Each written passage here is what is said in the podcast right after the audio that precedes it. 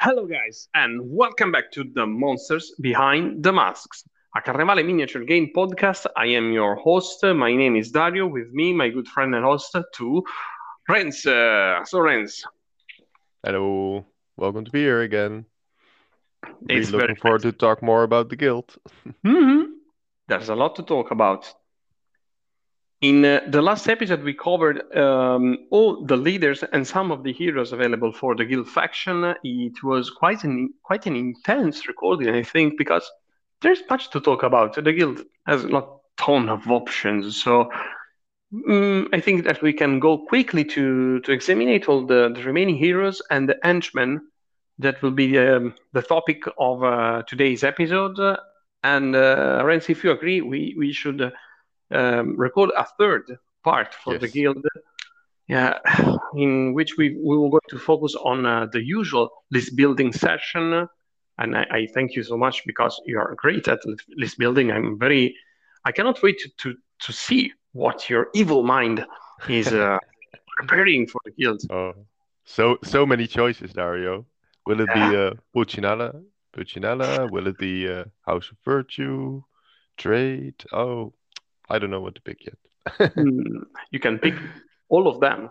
We got a whole episode. and we also have a lot of uh, questions from the from the from the Facebook page. Oh yes, the community was very active and uh, and they answered with the, our our call to action with a lot of questions for us, and Yeah. some of those are really interesting and uh, they will require some time to to to properly answer them. But I'm sure we can do that. Yeah, I'm sure. Very good. Are we ready, friends? Uh, I'm ready. Yeah.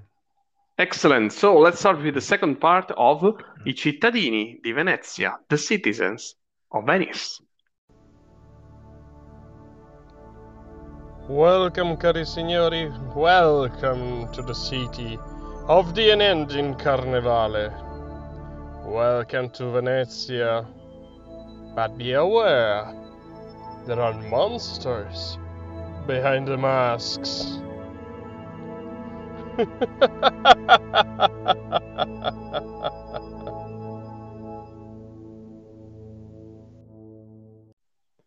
Excellent. Baba Yaga then. Okay, friends. Now let's take a look at the. I think this the first unique character that we we see. No, the second unique character that we see for the guild, and she is Baba Yaga. Baba Yaga is the only mage available for the guild outside, of course, uh, of gifted that you can hide, of course. But she is she is just a, a guild character that has got access to to magic. Believe me, I really don't know why uh, a, a Russian folklore hug is is in Venice uh, and uh, allied to the guild, but okay, she's here, so I think that she's worthy uh, our analysis because she's great. I was totally going to ask you, do you have any story why there is a connection between Venice and No Baba idea. Yaga? No idea at all. She also doesn't come with the iconic chicken house, the chicken leg house.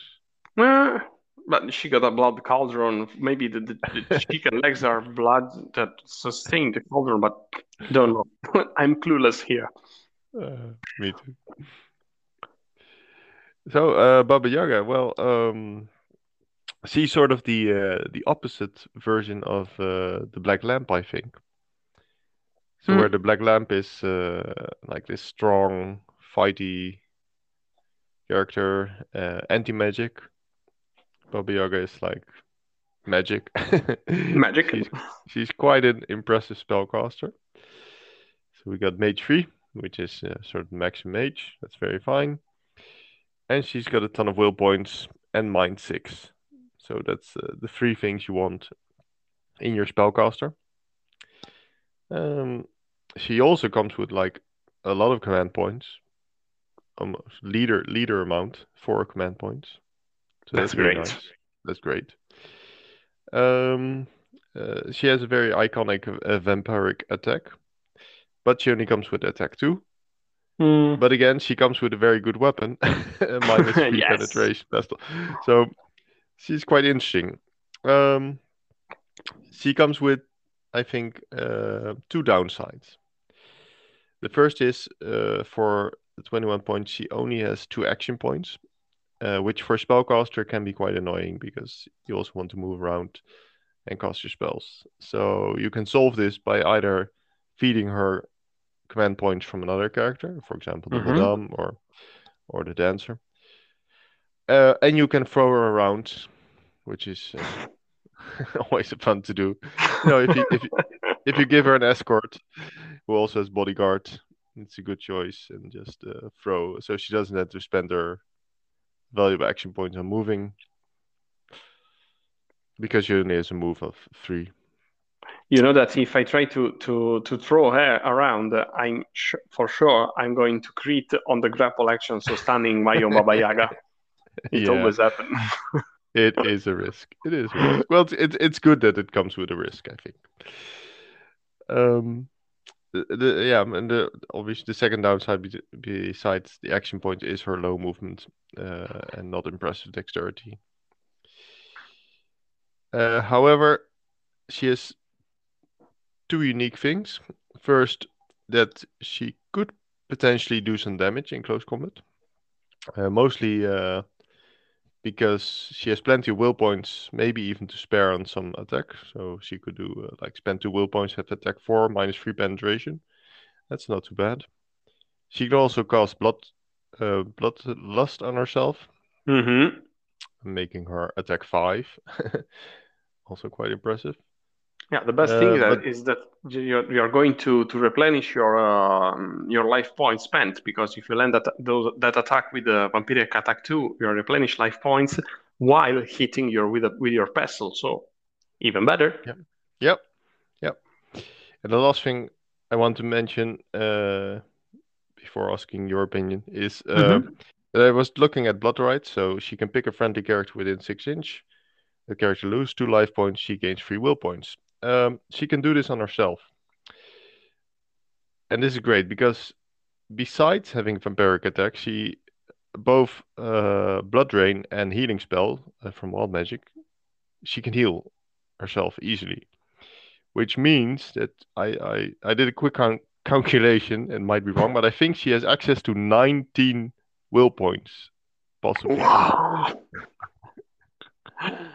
Oh yes, because yes, you're you're you're giving up eight life points using the four command points, and you're gaining uh, 12, 12 life points more. So yes, you're uh, sorry, will points so more. So basically nineteen life points. Yes, but of course you have to lose. You have to uh, Yeah. sorry, will points, but you have to lose eight life points around. So on yourself, Of on or on somebody else. Yeah, and you have to spend all command points, but I mean, Uh, that is, I don't know, on. that that is uh, ridiculous amount of will points. You can you can do actually a lot of stuff with that. I mean, she's she's a great mage, so you can uh, you can easily try to to cast some difficult spell, high difficult spell like I don't know, Abyssal Mist uh, or um, Kraken's Breath uh, with uh, spending a couple of will points to boost your mind too, if you really want to be sure to to use that spell. Because unfortunately, she's not expert uh, expert sorcerer, but come on, who cares? Mage three with mind six is is right is is good. Is not no worries. And uh, since she she can replenish all those will points uh, and life points too by uh, her vampiric attack, she's unique. Um, luckily for your opponent, I mean, mm, we we are used to think about Baba Yaga um, using blood blood rites on other models, but she, since she can use that ability on herself too, this unlocks a, full potential of uh, a fighting mage, if it is an accessory, of course. But I know, um, I, I think that Baba Yaga uh, is is a problem for your opponent because guild is already good as it is without magic. But with magical support, there are plenty of spells that Baba Yaga can use to to help her gang. I mean, come on, wild magic, gateway. We're talking about gateway, the guild with gateway. I can I can teleport anything on a on a, on on, um, on a building and proceed with an attack from above, from above. A Capodecina, uh, a Rialto assassin with bloodlust. Are you kidding me? So mm, the, the possibility here are, are really a ton. Um, I want just to mention a, a little thing because I I think that I if I if I'm going to play Baba Yaga in my guild, I think that I'm surely going with the blood rites because there are too too many interesting spells. However, if I decide to go with wild magic just to have to have access to gateway that is crazy good, let's just notice that you are literally losing your cantrip because cantrip of justice says that you can cast a spell uh, from um, known by any other mage, friendly or enemy, within line of sight. But if the opponent has no mages, you have you have no other other mages out of Baba Yaga. Of course, if you don't include any um, gifted character. If you do so, maybe you got, got access to access to a different pool of spells, but that would be endless possibilities. So it's impossible to cover in, in, in in just some some minutes talking about her. Yeah. Yeah, I totally agree with you. I would also pick Blood Rites, also because I think she's a bigger threat uh, with the damage that she can do. I would be more mm-hmm. scared of her if she had Blood Rites and if she had Wild Magic. Uh, and I think because she's quite expensive, uh, with Blood Rites, she can earn those points back more easily than with yes. Wild Magic. Wild Magic usually is more a sub- supporting uh, lore. I mean, wow, Thunder Armor is good. Going mm, with minus six to protection of uh, an enemy character is, is great. The problem here is that uh, you, you're stuck with movement three, so you have to overcome this kind of weakness to use uh, blood rites uh, because many spells requires you to stay close to your enemy. However, bloodlust is always a good spell to cast. But remember, movement three. Yep. Don't go into water like uh, yep. every other mage except of Rashar, of course. Yeah, GH water. Yeah. Yeah. the blood in the cauldron will be all in the canal, so so messy, so messy. Mm. No, no, she's an interesting character. I really want to try her out. I'm missing the miniature. I have to. I should buy it, but well, I don't know. I usually don't like that much unique characters, but I can do a little exception for the next hero in line. If you have nothing else to do to say about Baba Yaga, of course. Yeah, that's fine. Yeah. Oh, the Rialto Assassin. Mm-hmm, yes, yes, Rialto Assassin. I love this guy. I I agree.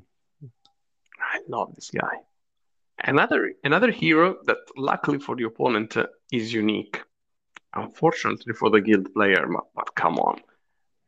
I, I played once with using the Rialto Assassin, and I thought that um, it was rebalanced uh, about one year ago. They stripped one action point from from the Rialto Assassin. I think that they gave minus one damage on the throwing knives. But even in this version that is hampered, it was a killer, a complete killer. You can go wherever you want and kill basically anything if you stay, if you keep the Rialto Assassin in the right conditions. So close to the enemy, not in close combat, of course, because it is not a model that is designed to go into close combat. But come on, look at those stats. Move 5, Dexterity 5, Attack 6. Attack 6, we are talking about a Morgraur value of attack. Protection 5 on a, on a, on a guild model. It's amazing. Mm, life point uh, value is good. Will points, you got plenty of those. And the, the weapon the, the throwing knives with penetration minus four. This is, I think, the only model in the whole range of Carnevale to have a minus, da- minus one damage on a weapon. Yeah. Yeah. But don't let be fooled by this. I, I, I was talking about uh, about the Rialto Assassin with a friend of mine, and he said, "But excuse me, what what does minus one damage mean?"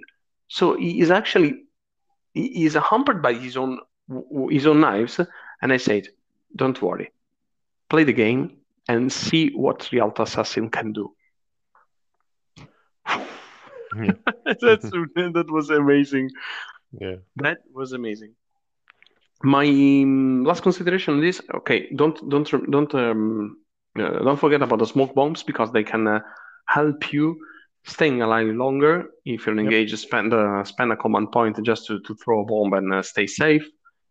And the last thing is, in my opinion, Rialto Assassin, of course, plays exact, excellently with Baba Yaga because of Bloodlust and jumping to attack 8 is, is stupidly good. And give him command points, spend common points on him to give the third action. Because if you can do that, Rialto Assassin is a monster, a beast. Can de- de- demolish everything. Friends, I want to hear your opinion because it's important to me. Yes. Well, you already uh, said all the good things. I, I want to say a, a small negative thing actually. Mhm. Uh, he has infiltration, but I think infiltration is you have to be careful with it. Uh, because in first instinct you you just put him on a building and think, yeah, he's going to uh, do his thing. Mhm. But he only has a dexterity five, so even a four inch jump is you know, going to be a bit Risky. tricky. Uh, and his his weapons have six inch range, so don't put him on a really high building, or he can't reach the enemy. Mhm. So I would say be careful with infiltration. Uh, don't assume that just because he has has it, it is the best place for him. Um, that's just uh, one of the things I noticed when uh, when I was playing with this model. Mhm. And other things, you're right. Um, this guy can really be the center of your your gang. Um, keep him, feed him with with command points, and uh, he is such a reliable uh, high damage output. I mean, 15 points of damage. Um, he has against against a henchman or something. He has no trouble of doing something like that. He can kill any henchman, I think, in one round. Uh, with a command point, of course.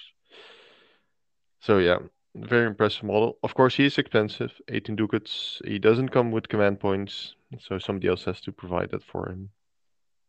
But uh, You know what? I think that a couple of great heroes in combo with the Rialto Assassin can be the, the Dancer, of course, because she's got the command points to spend on him and command points to spend on her own command ability to help the Rialto Assassin move into position. You are right about the infiltration. Infiltration should, uh, should not be used to uh, perform some attack from above, even if a ballast and throwing knife uh, thrown with minus nine penetration can be tasty. but you're giving up expert marksman in that case. Mm, the dancer so is very good with with him, and another character that can be surprisingly interesting with the Rialto assassin, I think that can be the recruiter. Not because of uh, the ability to bolster the, um, the trade, uh, sorry, the union special rule, because Rialto Assassin has not union, of course. It's not trade. He's uh, an old in um, own guild. But the command ability of the recruiter, we're talking about that later, says that the henchman uh, gains bodyguard uh, on uh, heroes and leaders, uh, if I recall correctly. And the real Assassin wants to be away from melee. So uh, having a bunch of uh, bodyguarding henchmen can help you stay away from troubles. If somebody charges in, you can use a, a good henchman, like for example a Pulcinella Ostrich Rider, to come in and grapple away the, the, the attacker. I mean, Yep. wow, that's good. Yep. My final consideration, sorry, Hans. No, perfect. Assassin is amazing. Yep. he's amazing. Yeah, yeah, I totally agree. He's also fun to play with. Oh yes. he, he only has one. He only has one weekend, and that's universal shielding. He doesn't like playing against uni- universal shielding. So uh, No, not at all. no. So the Vatican, the Vatican is not the best. Uh, is not the best matchup for him. Mm, It depends. I think that against It the depends, right target, it can. mm, mm, Against the right target, I think the Rialto Assassin can be great. I mean, uh, of, course. of course, if you don't, if you try to target the Avignon guard, probably you're going to land some hits, but it's not the perfect target. However, um, a, a Bishop guard, for example, that has got protection five, it's good with uh, protection five and um, expert protection. Is now suddenly that protection one. Yes, you can roll those die, but if just one die, you can parry one damage. Unless you spend will points, of course, but usually spending will points on protection rolls, it's not that great unless you are really risking to die. But that's my Yeah. opinion. I agree. Yeah, I agree. I really suggest to use uh, will points uh, uh, for our Strigoi friends. Use those will points to bolster protection. That's the right thing to do. Uh, we already, I think, I think that we already talked about using smoke bombs uh, in uh, in the best way uh, when we talked about the doctors, uh, and specifically Yep. the alchemist doctors. yes. Mm, I think that many of the things that we say about the alchemist doctors can be said about the Rialto assassin too. I mean, putting on guard. But my dear listeners, if you want to know everything about the use of smoke bombs, please go to the podcast about uh, the, the doctors. Listen to it because there's plenty of tricks. and that's only to prevent this recording from getting any longer. Yeah, yes, yes, we're doing that for you, my our friends. yes. Friends, we have Yes. got an amazing model. Mm. Insane. Have you got any other consideration Yeah. now before Oh, sorry. going to butcher? Yeah, I, I, I know I was already looking at the butcher. Sure. The Rialto, the Rial- Rialto assassin is so slippery, he got away from me. Oh, come on. It's very dangerous too. Be, be careful with him. Friends, please Yeah. do our analysis about the butcher because I got a really, really tasty Venetian historical anecdote about the butcher. Ah, good, good. Yeah, I was really preparing for the butcher because the butcher uh, he is in a bit of a he has a lot of internal competition. Um, so he has some competition from the brutes, he has some competition from the fishermen, from the escort. They're all these uh, fighty type characters with a lot of uh, four stats um and quite a lot of life points. They're all sort of the same character Mm-mm-mm. in my opinion. However, the butcher has two advantages, uh, which the others don't have. The first, he's the cheapest, so 13 ducats. So if you have 13 ducats left, then the, all the others are not an option. So that's simple. It's no competition then. Mm-hmm. and the second is he's the best protected. So protection 5 and expert protection 2. He has the best defense of all of them. Which is, in my opinion, if you're going to take the butcher, you really have to take that in consideration in your the way you play. Uh, because the butcher likes to be on the defense. Uh, he's a bit tanky. So hope preferably if you play a scenario where you're on the defense or where you uh, have to survive, I think the butcher is a quite a solid solid choice uh, compared to his competition. Uh, Mm-hmm. You could boost him with trade, uh, so he has some advantages there. But for the rest, he's okay. He doesn't have anything that the others don't have, in my opinion. Yeah, I agree. Um, this model, I, when I bought the, I bought this, the um, the Guild Starter set, the the one with five models. Now I think that is more interesting than, than ever with all the, the characters with Union and Capodecina giving the new the new ability. The Butcher, I don't know, he, he was always left behind because, as you said, there is a lot of internal competition. In a, and in my opinion, it's a pity that he's does, he doesn't come on a 40 millimeters base because the model is big for for the 30 millimeters. But okay. That what that what that is what we get. But okay. And yes, I agree with you about the defensive um, possibilities of the butcher, and I think that sh- it can it can be interesting on the offensive side too, thanks to the trade keyword now, and to the brawler, because with brawler you can jump up to attack five, and uh, attack five characters are really interesting. You, uh, and damage one is all plus, damage plus one. Sorry, with the with the, the knives is always a good thing to have. He can land some serious blow if he can land those those uh, hits because it, he unfortunately is not expert uh, offense or anything like like that can help a roll. So uh, try to avoid slippery targets. Mm, they're going to slip away. Yeah. I think no. he does team up with quite well with the, the Madame if she uses her uh, parry uh, uh, command ability. wow. Then he becomes, if you have like two butchers and a Madame, you can have quite a solid wall uh, that can be hard to take down. Uh, And can punch too.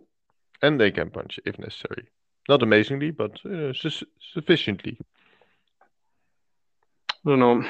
I, I still think that the escort is the best character in that case because of the also virtue keyword and the bodyguard keywords too. So uh, I don't know. Mm, mm, mm. Probably Yep, with the I think you're madame, uh, the the butcher a little bit left behind, but probably with the Capodecina helping out, the butcher can be can be decent. Not the best best option ever, but decent.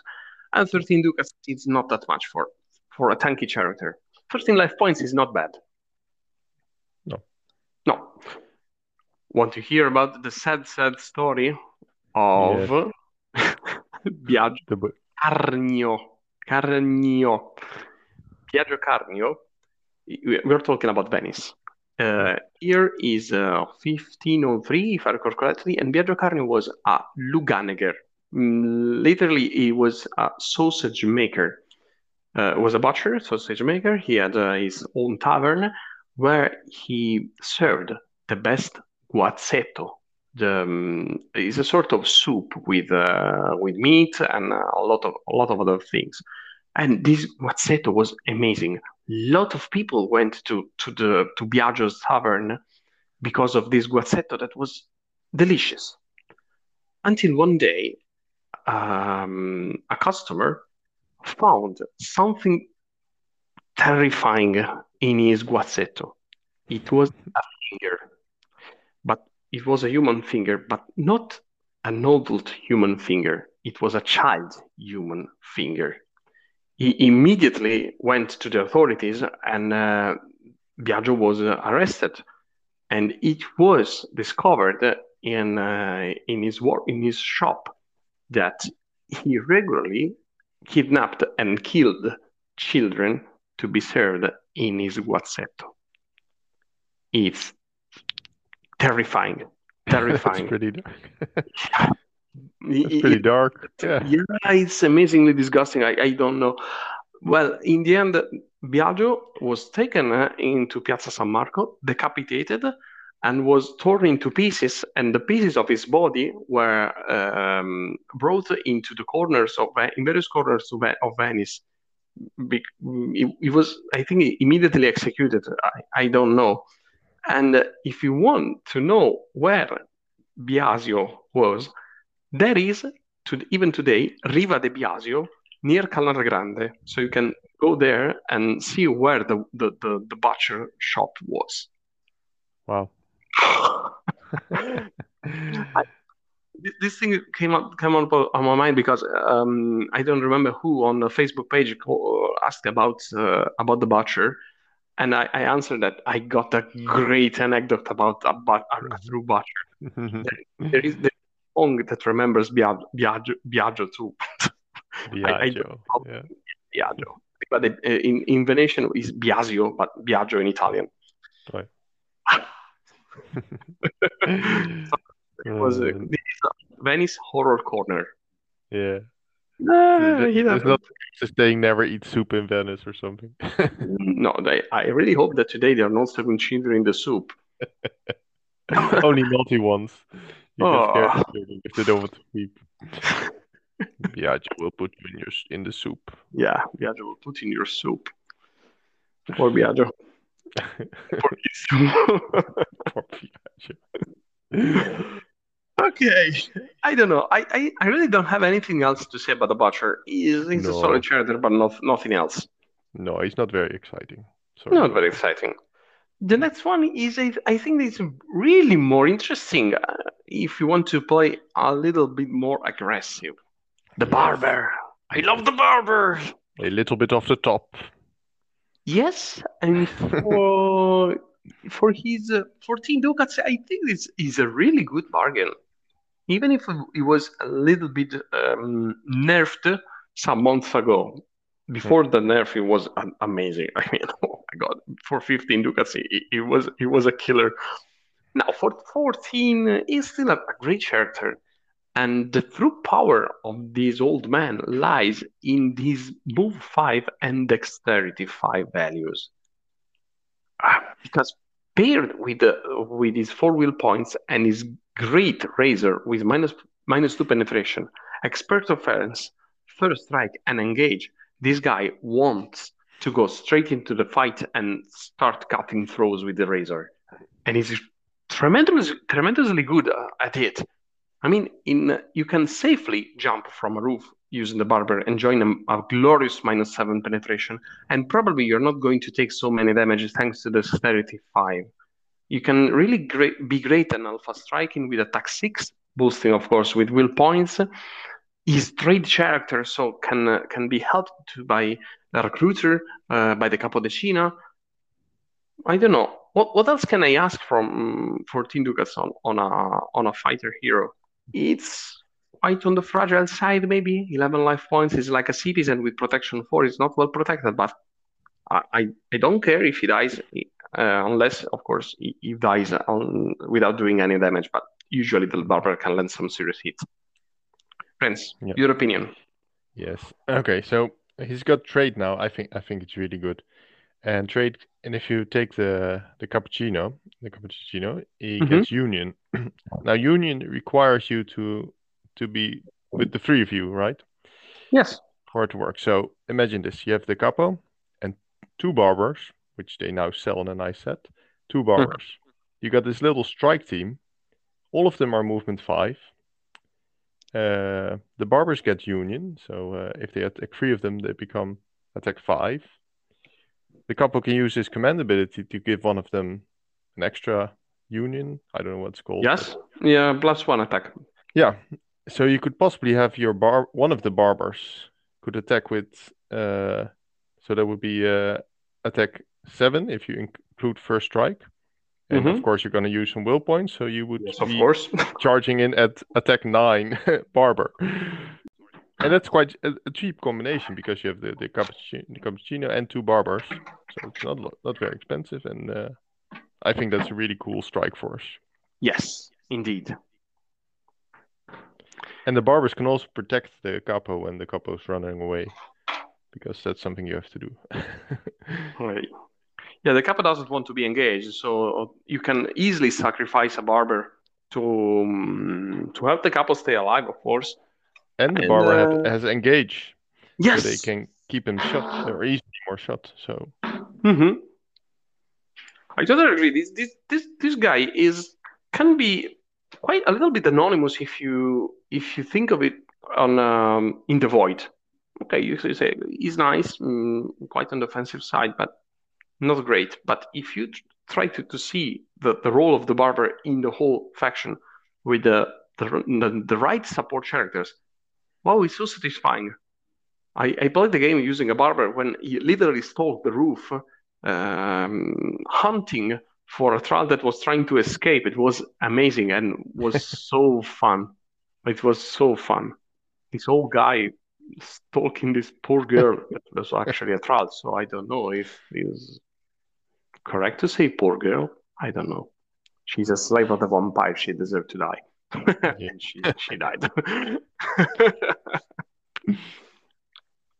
No, no, really. I, I think that the the set of abilities of the barber is uh, is great. Mm, Can really can really help him doing some serious damage. Of course, you're got no command points, but I don't care. Barber is, is good as it is. And also remember he's not he's not so expensive, so you probably have enough ducats for maybe uh, an expensive character like the Rialto Assassin or Baba Yaga.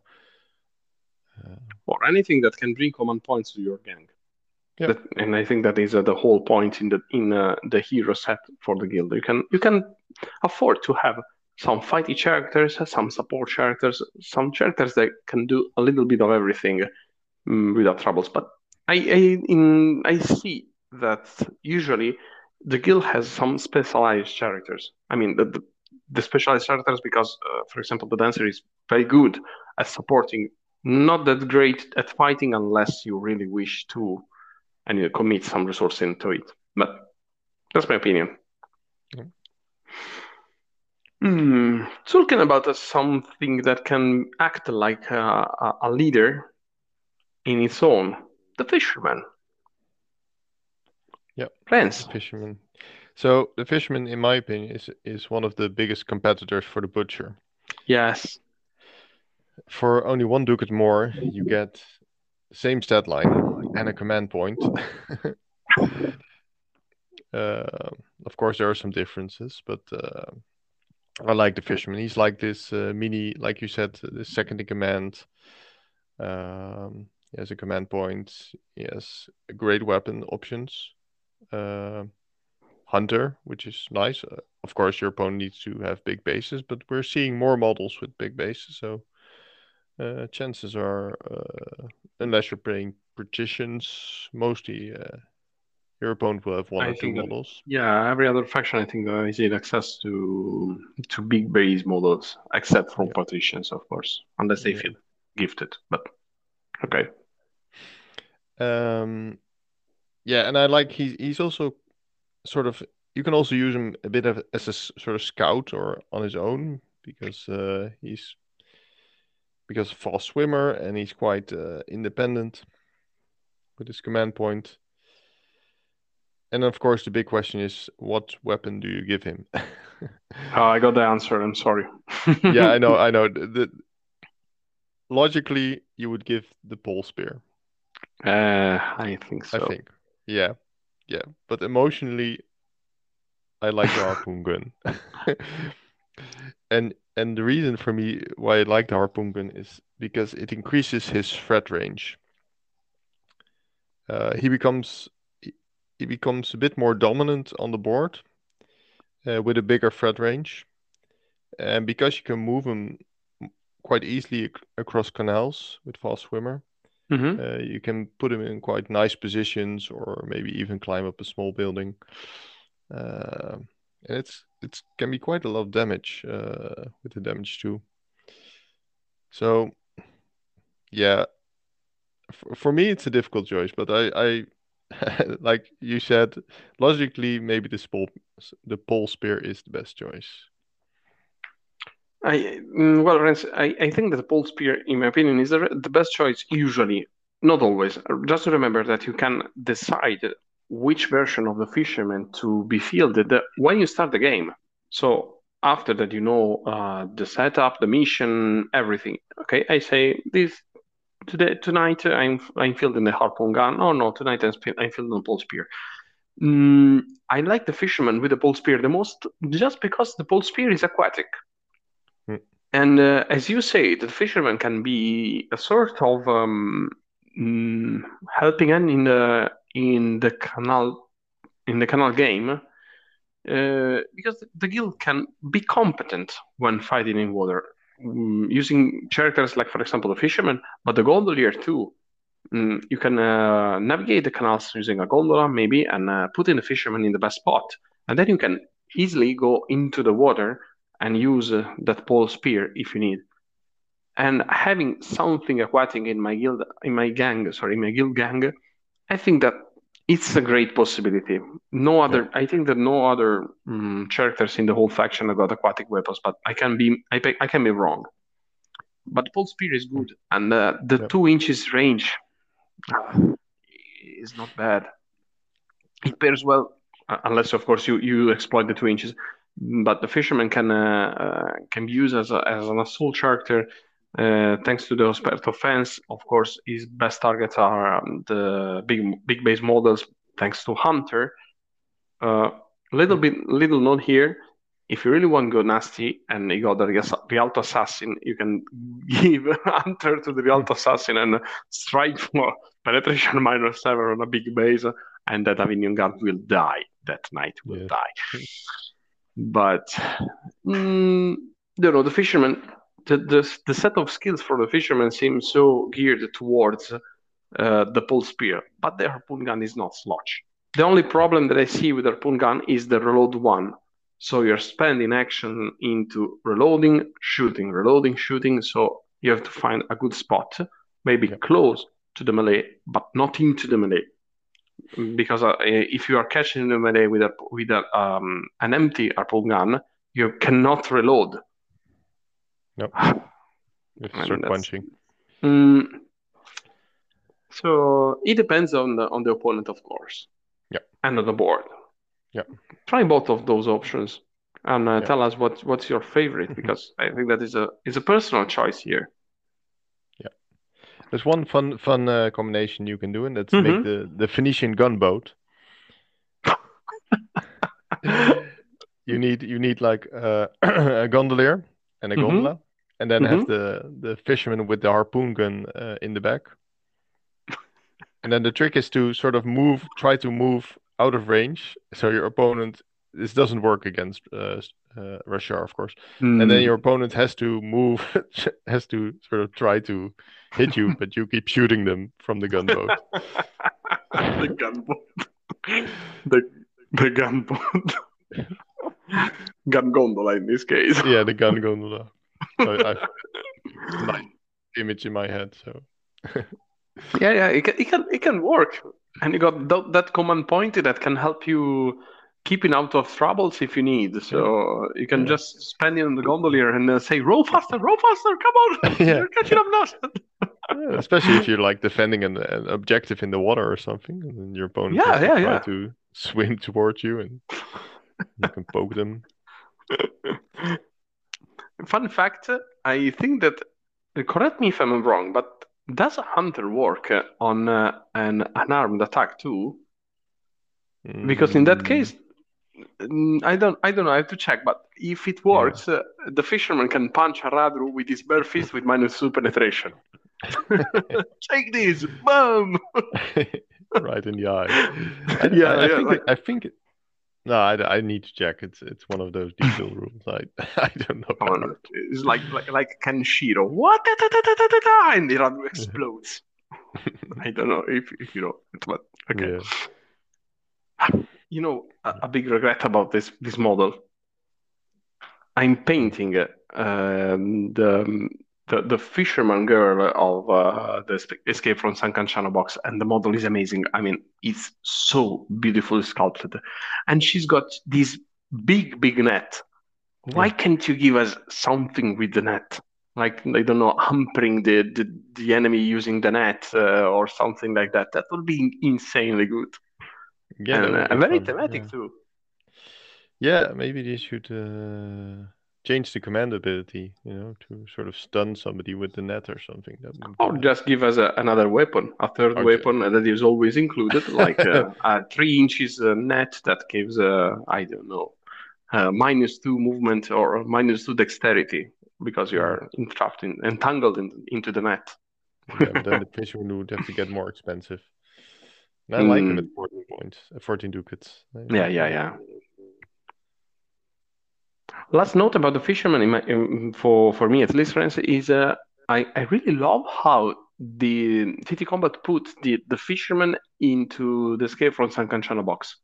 I mean that they they made a good good good work in balancing that box as a as an intro set. The fisherman can uh, can fight at um, a fair uh, uh, can give a fair fight to the um, uh, how the hell is the name of the of the Enforcer. Enforcer? Yes, thank you. Yes. The enforcer is usually has got advantage against the fisherman because he's more fighty, but the fisherman has got minus three penetration on the enforcers because of hunter. I I love how balanced that that box is. Yep. The only problem is that I now have I have five painted fishermen. fishermen, fisherman and friends. yeah, yeah. I yeah, maybe in 115 ducat 150 ducat gang I can take all five them. how can you possibly have five fishermen? There are only three scouts. Well, yeah, I've been doubled Doubled. from the yeah, Ah. doubled. I can Um, sad story about my fisherman. My harpoon gun, uh, it it uh, it fell off, and uh, the harpoon gun is broken. So Ah. this is ano- another another reason for me to not field it because I don't like broken Well, mold. that's uh, yes, it's so sad. No. Well, I think they'll be uh, releasing. Uh, we did see some artwork uh, Mhm. in uh, last year of a new fisherman with a harpoon gun. So Hopefully I'd like to buy uh, we'll see. Uh, see new fishermen. Any other thoughts about the fisherman race? No, I think we've uh, talked enough about the fisherman, okay. and we're looking forward to one of my favorite models. Mm, it's one of my favorite too. The. Baroni. Baroni is plural. Come on. One Barone m- many baroni. Baroni. Ah, it's so weird for me to say one baroni. No, Damn so it. what's one? What Baron? Baron? How do you it? Barone. Barone is Barone. one. Ne. Yes, Ne. that's Barone. perfect. Barone, one barone, two baroni. Not Yeah. two baronis is so weird to say for me. it's difficult to play a game set in Italy, made by a, a- an English company that used to speak English, of course, and the name are uh, names are a sort of mm, I don't know how to say uh, a mix of Italian and uh, English. I don't know. It- it's annoying for me, Mm. but I love this game so much, so I can live with that. Friends, let's Yes. talk about the Baroni because there are two in the picture. yes. good, good. So, so I, I really love them. Um, they are uh, 16 ducats, so not too cheap, but they are, they have great stat line. So let's start with stat line. So uh, all fours, and then amazing protection six. I don't know. These guys unique. are, yeah, they're they- they're wearing something great armor underneath their fancy clothes. I think. I don't know. Um they come with two command points, which is nice. And uh, for the rest, the main feature, of course, they're pistols. They've got nice dueling pistols, and they've got expert marksman to back it up. Mhm. They've got brawler, which uh, is a bit weird uh, because you don't you don't want them you don't want them brawling. That's not the place they want to be. They they can because they don't have reload, uh, which is also very nice. Uh, so they could fight close combat, but still, what you really want to be doing is twin dual pistols with an amazing three damage uh, with reload. That's their main thing, in my opinion. They can do so much damage. Uh, so we're talking attack four. You want to put in some will points, and then you can easily get a lot of damage. And you also got penetration one. Yes. Uh, I think they're they're the models are they're fun. Uh, they're interesting because they uh, they operate at a, at range but not too close. Um, they also got pickpocket. I forgot, but again, that's a bit weird because they have dexterity four. Uh, so it's yeah, they're thieves, so I guess that's why they have it. Mm-mm-mm. And before I want to hear your opinion, one last thing is their Yes. command ability. Their command ability gives first strike. Um, uh, I I've never used it. I could think of a situation, for example, if you combine them with like a lot of citizens or a lot of like uh, henchmen, and you use them in that sort of role and more as a support hero, maybe then you could use it. Mhm. But I don't know. It, it- it's not really something that I would use for them myself. Yeah, I see your point. Pickpocket. Um, overall, I see Baroni as a model that can be um, is is consistent enough to stay on the board until late game, unless of course something terrible happened. But usually Baroni with 13 life points and six protection, is going to is there to stay. And pickpocket can be really handy in the late game where objective are uh, are held or something like that. You can just um, commit your Baroni into melee if the accessory, uh, okay, punch, and then try to slip away with the, the objective. A sort of finisher, if I can if I can say so. And uh, I I like how they operate. Um, the I, I let's start with the, the the whole idea of these 18th century guys full of dueling pistols that, that are bang bang bang bang. Like I, I, I for just just to tell you that I, I really I really love uh, the Black Sea show uh, Black Sails sorry and where it's full of pirates wielding tons of pistols and they shoot shoot shoot never never Yeah. reload. But they got so many pistols they can shoot all, all the uh, during all the fight. I, Yeah. the Baroni is exactly the the idea uh, that that I feel when uh, when I field this guy shooting, shooting, shooting, shooting with mercilessly and tirelessly is amazing. And Yeah. he can do this so well that is he's one of my favorite character, unnamed character, sorry. Um, and I love to feel the one Barone or or maybe more when I buy the the box uh, of the Prince. Yeah. Mm, what can I say? Uh, it's it's difficult to to use a Barone in a, in a bad way. Mm, They're very straightforward in what they do. Uh, you won't maybe then denying an area thanks to the to the eight range to the eight inches range. You can uh, threaten 12 inches and uh, you can thread those 12 inches in a very effective way if you decide to move and uh, discharge the two pistols together. You can Yeah. take away a big chunk of anyone using uh, that kind of action. They love to have a third action point uh, using uh, another model's command point. So, in, in that instance, you have to carefully think if you if it's better for you to shoot three times or a single uh, dueling pistol, or maybe go twin pistol, reload the twin pistol again. That in that case, it, it that's amazing, but you have to stay stay still. Hmm. Don't know. Baroni are, are, are amazing characters. yeah, I And, uh, I, Mhm. I'm sorry. Uh, I No, no, just no, to say I also found that they work pretty well, like um, independently. Mhm. So let's say you have a you have your big board, and then you have a couple of models here and a couple of models here, uh, because you're spread out to obje- get objectives. Mhm. Uh, the Baroni, they operate quite well independently because they can usually handle one or two uh, um henchmen, Yeah, yeah. uh, and they can also survive pretty well if they're outnumbered. Uh, and they uh, they have command points to uh, to help themselves. Uh,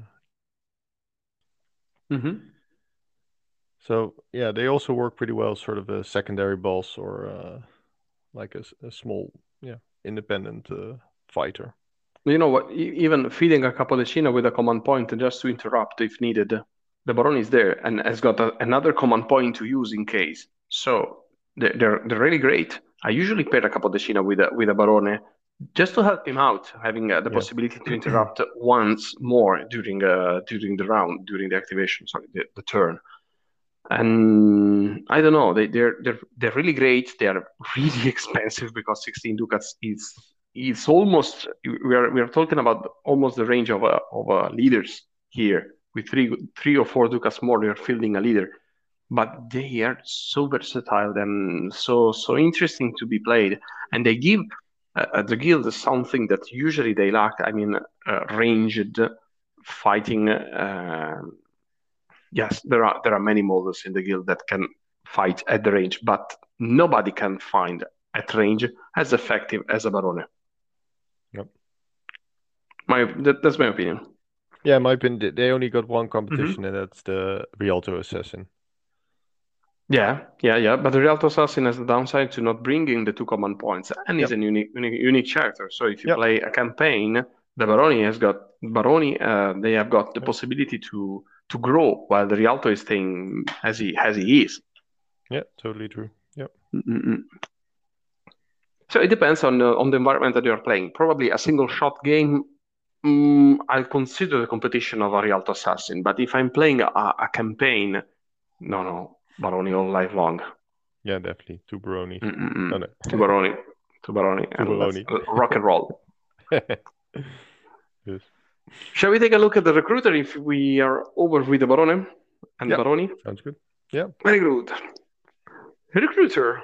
This, I think, is another support character that is worthy to be mentioned. In the beginning, I, I didn't think of the recruiter as uh, a, a really interesting choice. Uh, we we have some discussion about the the um, the, the instigator ability when uh, you and I were talking about citizens a long time ago, and you Yeah. say, no, no, Dario, really, the recruiter is good because with, with the citizens you can jump up to attack five, uh, um, being helped by the recruiter. I wasn't entirely convinced, I have to, I have to admit. But now, with the change of uh, Capodecina and the new trade keyword I mean that I think that the recruiter is pure gold, even if he's not a trader trade character um, by himself. And uh, the instigator rule now opens up a new world. Let's take a look at the, the profile of the guy. Stat wise, is exactly as citizens. Move 4, dexterity 4, attack 3, protection 4. Buzz got mine 5 that can be cute. Mm, the true selling point here is 5 will points, that is amazing. 2 command points, that is great. For 14 ducats, it's not bad, I mean. And uh, the command abilities and the instigator passive ability that bolster any model that has got union. And with the, this little set of um, this passive ability in particular, the, the recruiter is is really good at what he does. He's a pro. Uh, he's supporting his gang. He wants to stay close to some models specifically that I'm going to mention after, and um, he's not bad. Um, I think that this own command ability, giving a bodyguard, leader, and hero, can be handy in specific situation. Mm, not always, but there are there are instances like, for example, with the Rialto Assassin that can really exploit this this command ability and uh, gain the most out of it. Uh, but usually, you want to to, um, to have those command points saved for, for example, giving an extraction to a useful hero or interrupt, uh, or just keep the recruiter behind and uh, enjoy some shots with the handbow because 15, 15 inches of range is good with penetration minus one and expert marksman one. He's not amazing, but he can do his job. You can pump up with uh, his attack up to five using a couple of will points, if he's worthy, of course. But it's a solid character. He's supporting his gang, and uh, he can do that well in the right gang. If you're playing Pulcinella, of course, a recruiter is useless. But that's my opinion. Friends, what, what do you think about this guy? Ah, I totally agree with you. Uh, Instigator is great. Uh, I really like him. Mm-hmm. Um, I was thinking about extortion, his command ability. So you give uh, a bodyguard to a henchman. Mhm. Uh, I have I haven't really used it myself uh, because I'm more inclined to you know give extra action points. However, I think it could really have some potential. Uh, so one of the things I was thinking, it also works on on ostrich riders and on dogs, and I don't know, even on star spawn.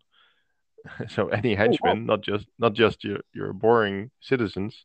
Mm-hmm. So I was thinking, let's say you have like the the the Pulcinella, uh, the King Ostrich, and you have two ostrich riders next to him, and you use you give the ostrich riders bodyguard, and then you have all three of them charge across the field, and then your opponent has to like think, what do I do? Because he can't attack the king because then he has to deal with extra attacks from the ostrich riders. I don't know. Yeah. I, I I I thought in such combinations it could be interesting because normally for citizens or movement four characters, it's it's okay, it's not too bad, but it's especially those with very large uh, high movement values. that I think yeah, Mm-hmm. it's a lot of value. And of course, my favorite combination, and you already know this, is to pair them up with two al- I forget the name. Let me look. The, uh, Arbalesters. yeah, the Arbalesters. So have the three of them team up and just they I, I don't know it it's they do so much damage. It's uh, people probably won't appreciate it if I just, just telling telling them that this is a, a nice combination because oh they do so much damage. Just put them in the triangle formation, Yeah. recruiter and two arbalesters on the front, and you can go wrong. The only downside is that they're quite static, so you have to really try to to place them in a position where they can uh, shoot without moving because every weapon here go- has got to reload. But other than that, if you can if you can put them in the right position, my God, the the, the arbalesters are going are jumping up to attack five without using will points. And Yeah. we are talking about 33 0, I mean 30 inches of range. There are no other weapons with such range in a, in the whole game. No. Only uh, I think probably the, the the crossbow from uh, the the trial from the Strigoi, but is not not close enough, not even not remotely close to the damage that can uh, be pumped out. But this the, the recruiter plus the two the two arbalesters, amazing. Yeah. You know, mm, I was thinking about the extortion ability when uh, when uh, you were talking about it, and probably the dogs are, are really really great in uh, in that instance because yeah, you say that the ostrich rider, yes, they are they're great targets. Uh, they're surely great targets, but the problem is that a couple of ostrich riders plus the king plus the recruiter, we're talking about mm, more or less 75, possibly 80 ducats. It's uh, 45 plus 22, 67 ducats. So you got no much room left for anything else, basically. But come on, the dogs with seven ducats, uh, we're just waiting for them to be released because they're they're great. Dogs and dog keeper. Probably the recruiter can be useful uh, with his command ability in, in that instance too. If you want to protect your your valu- valuable leader, go with extortion and have fun. Mm-mm-mm. The recruiter, in my opinion, is is the, the, the new the new sexy after the uh, the Capodecina rewarding and rebalancing. So Yeah. they they they they um, made the Capodecina better, and the recruiter is now better too. I love it. yeah. yeah. Because you also combine them like with a with a butcher and a barber and a fisherman. oh yes, eh, Because Ah. now because of the the, the Capodecina's ability. Uh, so yeah, you can also start this shooting gang with with fishermen with harpoon guns yes, if you want. yes. Why not? It's, You're- it's you're- a short range, but a lot of damage. Yes, yes. You're totally totally right. Totally right. I mean, If you if you go with the the gun gondola as you said before, Yeah. And uh, you keep the, the, the fisherman uh, in base contact with the gondolier. If you got any other character in contact with the with the target, yes, you're you're pumping out some some nice shots. You're using Union. If you're in range with the recruiter, that is not easy in that case, but possible. Uh, you're shooting with six dice. It's not bad. No? Oh, one last thing about the recruiter. I was thinking about why Mind 5 on a non-mage uh, character, not brave, and he cannot give his mind to anybody else. Well, the commandability, the, the guild commandability. I mean, you can just throw a couple of will points, jump up to Mind 7, use a command point, and then uh, probably uh, give four, four uh, average four uh, rerolls to your gang. So Yeah. it's not bad. No, it's a very good point. Yeah, it's very good. It's good. I love- I love this guy. Yeah, hmm Very useful. Yeah. Not too expensive. No, not at all. For what he can bring and for the, the kind of support that can get, can give to the to the whole gang, yes, the recruiter is is really fine.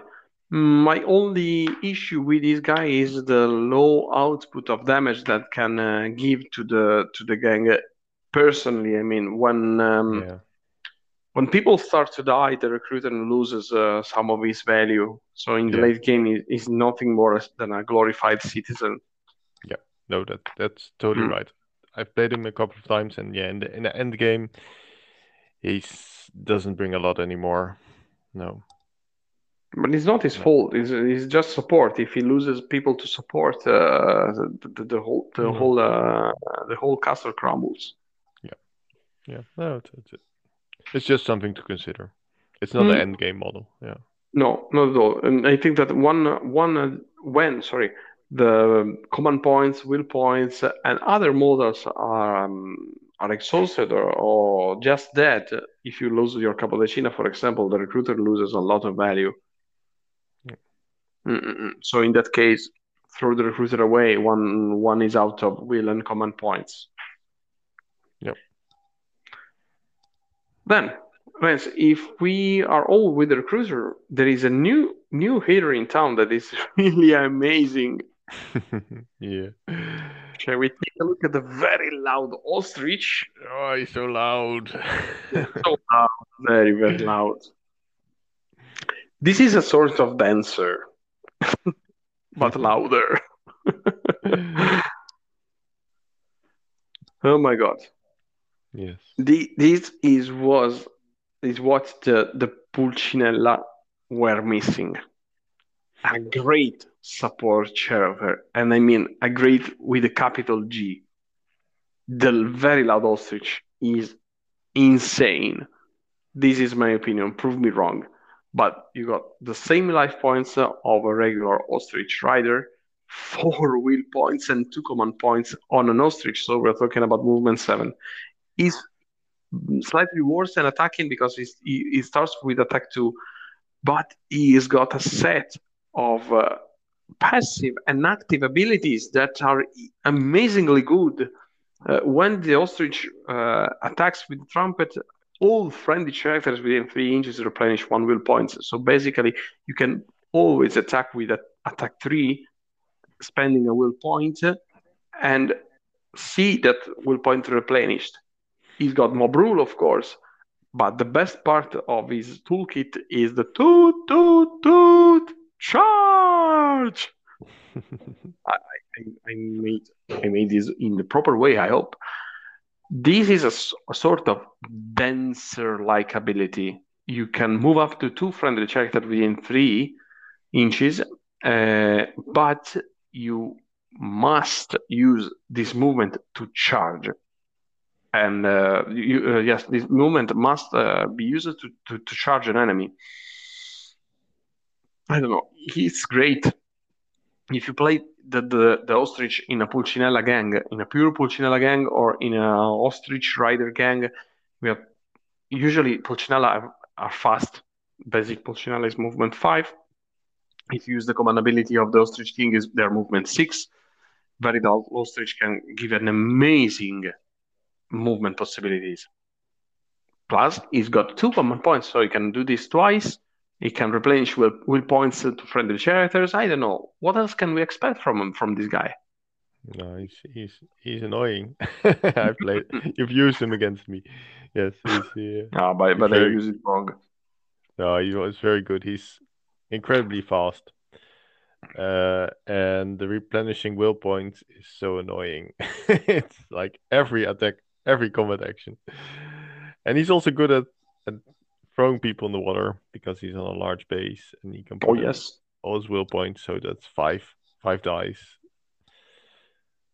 And yeah, it's not something you would expect when you just look at his attack value. Because I think that's it's easy to underestimate this guy if you just look at the attack value and go, oh, stats are not good, like attack two, protection free. But no, he's he's really annoying. And he also stuns. His trumpet stuns people, so that's fun. yes. I like right, to imagine it's a sound.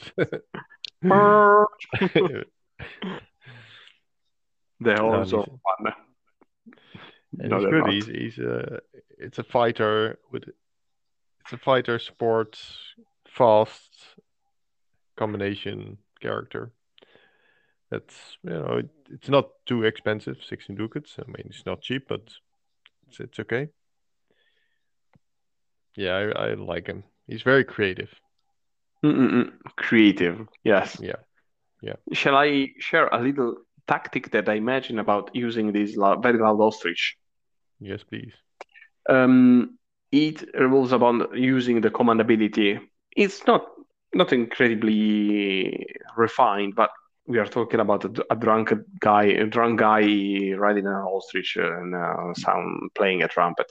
But if you use the command ability um, with a, a close pulcinella, ostrich rider pulcinella, you can move use use the command ability to move the pulcinella into base contact with a with an enemy.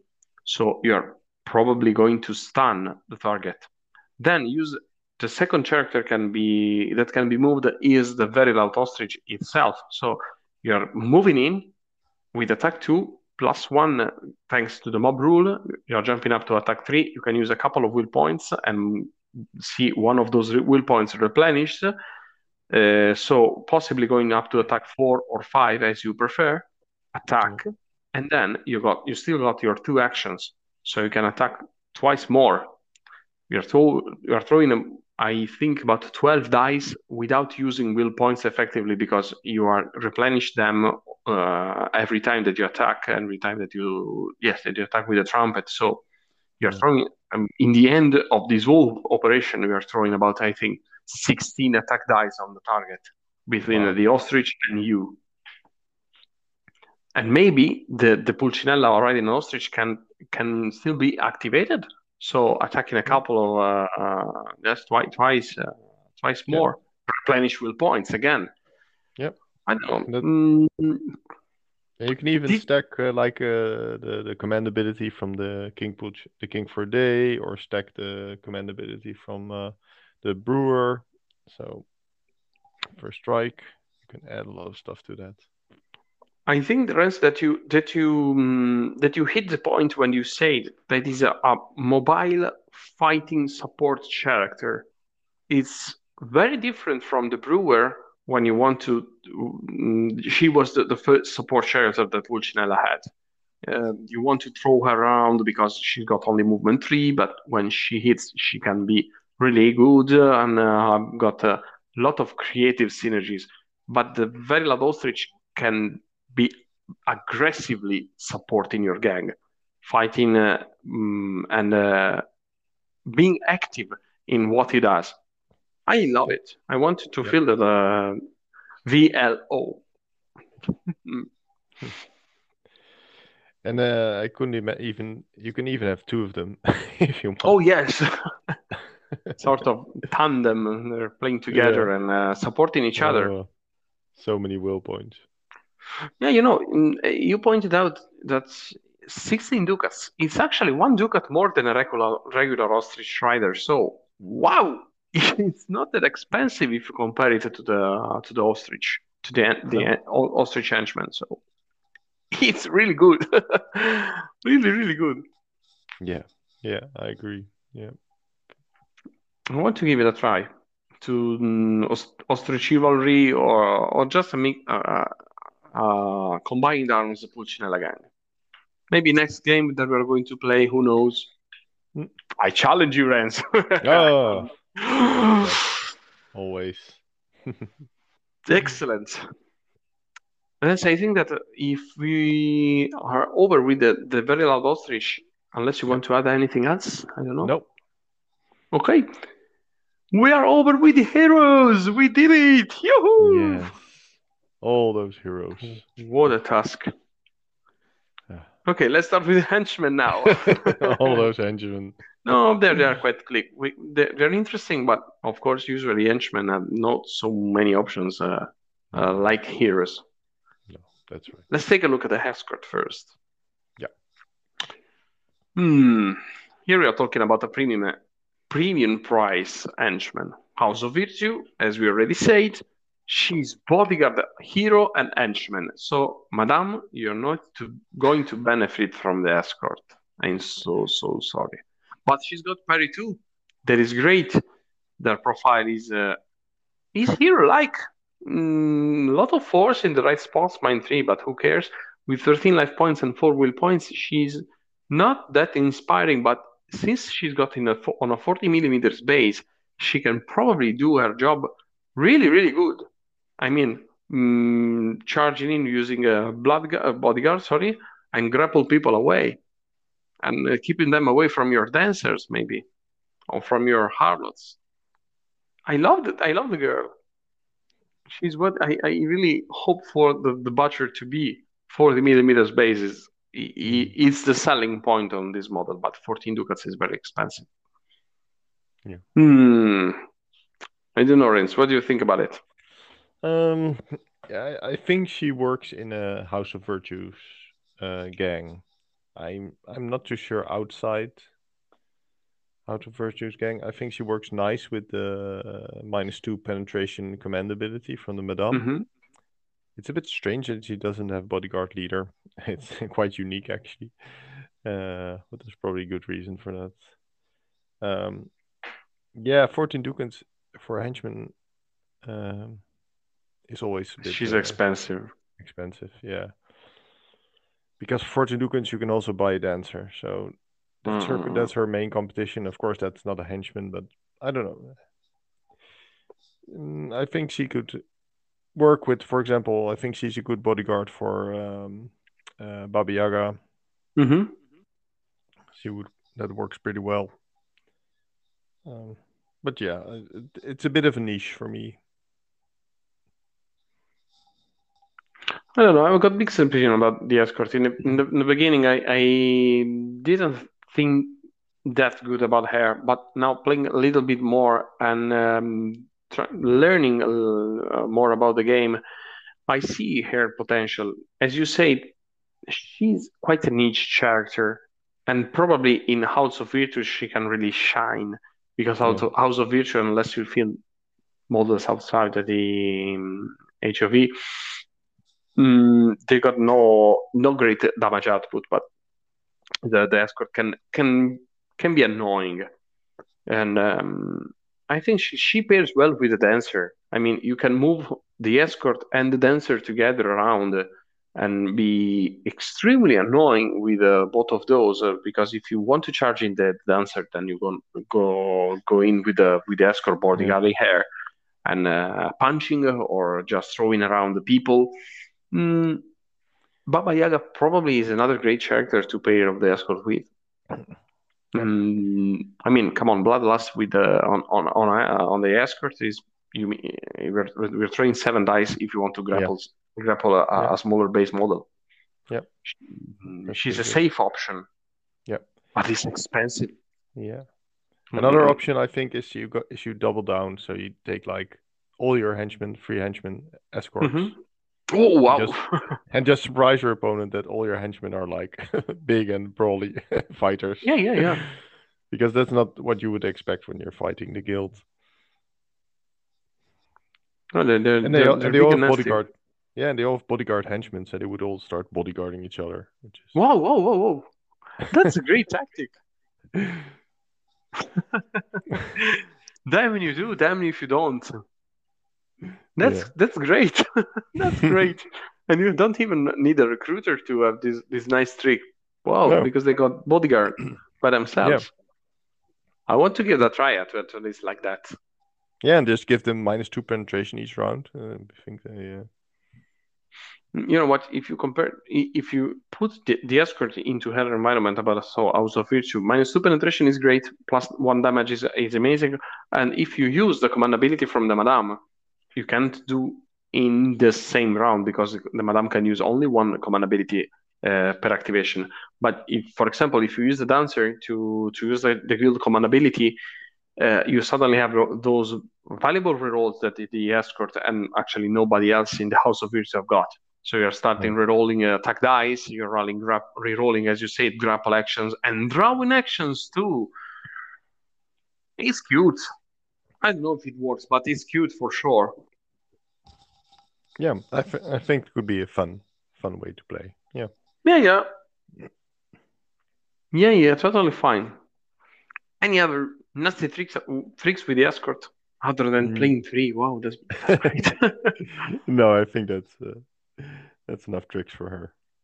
We, I think that we need more models for the escort and for the harlots too, because just one and two for those uh, is mm, there are too too few of those. Yeah. yeah. Now, Pulcinella Firebreather. Wow, I love this Wow, model. indeed. Yeah. Another new character for the Pulcinella gang, and this one can really a pain in yes, you you know where. But downsides here is that you're going to horse yourself because breathing fire when you're drunk is a really, really, really a bad idea. Don't do that at home. I played once with a fire breather and she was so so satisfying. Mm, attack three cannot can be can't be that much, but as we already said in the first part of the guild review, mob rule triggers when the target is in base contact with a friendly pulcinella, so you can stay away with a fire breather and uh, breathing fire on a melee, avoiding to to touch your your own models. And um, the, the weapon is good because penetration minus four is massive, and she pairs well with the brewer too. Because probably you're going to to feel the fire breath, at least one fire breather. She can will uh, she can deal with uh, must uh, must up models. Uh, and uh, she can deal with um, high protection uh, enemies. She's got four will points that is quite unique. She's mindless, but of course, if you're playing a Firebreather in a in a true Pulcinella gang, you don't care about mindless. Wow. I, I don't know. She's great. I, I put her on guard, and uh, she was so satisfying. I don't know, think it's- she's one of the one of the only Pulcinellas that I would actually field in a non Pulcinella gang I Mhm. because she's that good and and she's that threatening. The fact that she has that big template in mind for penetration. Yeah, I think that's. Uh, I think she's really good, but also a lot of fun.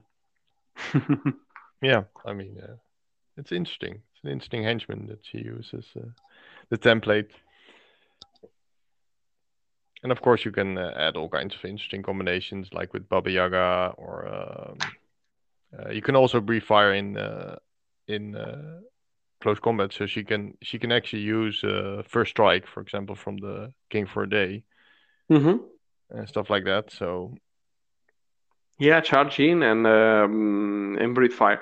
The only downside here is that the the fire breath is a two-handed weapon, so you are giving plus one evasion to your target. But who cares if you're throwing in five dice uh, on Yeah. a single model? But you can possibly hit more than one.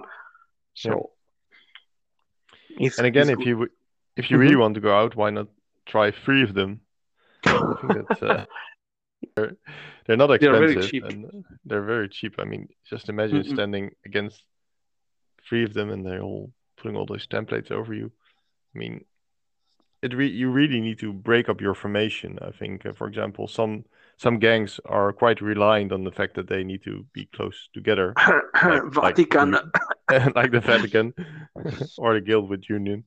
Uh, and the, the fire breathers can really break up those formations or force your opponent to, you know, not not have the entire gang covered by the template. so yeah, I, I really love I love the concept and I uh, like the model and like I said, it's it's one of the few Pulcinellas that I would consider using Mhm. outside a pure Pulcinella gang. No, she she retains the, the usual advantages of of regular Pulcinella, so mob rule, uh, move five, but she's got this this nasty nasty template weapon that she can really change the the pace of the game. Mm, you know, I converted the second uh, fight brazier because I, I got the the second Pulcinella with uh, with an axe, and uh, I saw suddenly I have two two exactly same models. And no, I cannot have two two identical No. models. So one can be a, an additional fire breather. It was a quite right. quite easy uh, quite easy conver- conversion. I cut the axe and uh, had some uh, some fire with some green stuff, and now I got this drunken guy with holding a bottle, of course, with alcohol, and uh, and and, and the, the torch to, to ignite the, the fire. The fire it was amazing. Yeah. so you can use two of them. Yeah, that's cool. Yes, yes, yes. I want to give them a try. Uh, so many things to try out. Mm. Mm, you know, you say that a really wise thing about the, the fire breather. She can break up formations, and she's a sort of a hard counter for a model that we're going to to see right now. And I mean the Ballester. Yep. Lance, you're a master in using the Arbalester. You opened my eyes about the use of this model. Can you enlighten our listeners too? Yeah, so so I think uh, people uh, are tempted to just use the Arbalest like as a single model, like climb up on a building and maybe start shooting. But I don't think the Arbalest does enough damage in that way, with only attack three and no penetration. The true power for me comes because the Arbalest has Union. So combine them with, I mean, other Arbalest or the Recruiter or simply with other citizens. Use it like if you have two citizens and then the Arbalest behind it. Uh, because if you're shooting in that case, you have attack three, uh, and yeah, depends on your tricks with Union, but you can go up to five and you put in will points. and of course the amazing range of six inch. so for me, yeah, it creates such a different shooting game that that a lot of opponents, uh, uh, yeah, they need to consider that suddenly. So you need to consider that you can be hit for quite a lot of damage across the board, and there's not a lot of gangs that uh, can do that. Yeah, I agree with you, Rance. And um, you know, in the beginning, when I the the first couple of times that I feel the the Arbalester, I I fell into the trap that you're talking about. I mean, I put the the model on a, on a rooftop and uh, starting to, to to try to hit models down uh, on the streets, and I said, mm, this Arbalester doesn't do that much. Um, with attack three, expert marksman one is not that great. I got to reload, so I'm quite stuck in the position where I am. Then, after talking with you about the, the, the potential of the Arbalester using in combo with the recruiter or, or just shooting uh, where there was another trade character uh, in melee with, the Arbalester suddenly gains a lot of value. Mm, yep. The problem is he's got only two will points. That is not great, and 10 life points is not that much, but the possibility to pump out attack 5 using Union and a recruiter behind uh, is, is too too tasty to pass out. Yep. And it also forces your opponent to do something about it because uh, you're on the other side of the board. yeah, and, basically. Uh, yeah, and keep doing damage uh, unless they sort of start hiding or start maneuvering or I don't know. So well, in in the end, those hits are going to land. Eventually, they are going to land. I I found that usually in the in the beginning of the game, uh, some some opponent will uh, try to um, to hide from uh, the Arbalester machine gun nest and uh, these forces too, these forces the opponent too to um, uh, try to outmaneuver or just do something that usually they don't want to do. And this is great. Just why those chipping one, two damage every time they they, they pop out their, their head out of cover. Their ballister is there to clank, clank, yep. clank, shoot, shoot, shoot. Yep. So I, I had a game uh, with uh, I was using uh, the Arbalest and the opponent was mm-hmm. using the Venetian sniper. Uh, and the Venetian sniper only has a range of 12. So I was mm-hmm. out shooting and doing more yeah. damage. And I, I was forcing the, the Venetian sniper to engage and to move away and, you know, basically be useless for the rest of the game. Yeah, well, it's also a sort of a of sniper game. Yeah, yeah. Sniper versus sniper. yeah. Yeah, the, the Venetian sniper has got the advantage of the sheer damage that can put out with a with a long barrel rifle, rifle but the ballister starts shooting far farther away. So, um, so yep. yes, uh, and the ballister is cheaper. So you can you can usually fill a couple of those without um, hampering your choices. No, and they're henchmen, so that's also nice. Yeah, yeah, yeah, yeah totally. Yep. Hmm. Anything else about the the Arbalest ransom? No, I, I think I said enough because if start people start using uh, the double Arbalest uh, recruiter uh, thing, they'll start blaming me for losing friends. I think. so, no, there, uh, there, actually, there, there are counters against this kind of tactic. One of those is uh, is just it's stupid to say, but stay away from from them is is not that wrong. I mean, uh, if you if you got the possibility to to be hidden from their ballister nest and uh, at the same time trying to achieve your your your goals, uh, their ballister are wasted because they're stuck in the position where they are since they got the reload one and only two action points. You want probably you want going to you don't want to, to use a command point to give them an extra an extra action point. I did it in some instances, but they are quite corner cases.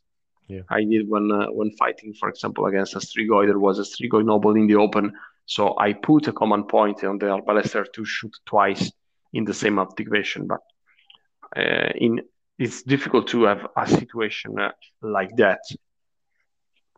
Yep. No, no, it depends. There I are ways the- to counter. Yeah, I think the next model we're going to talk about is also an effective counter.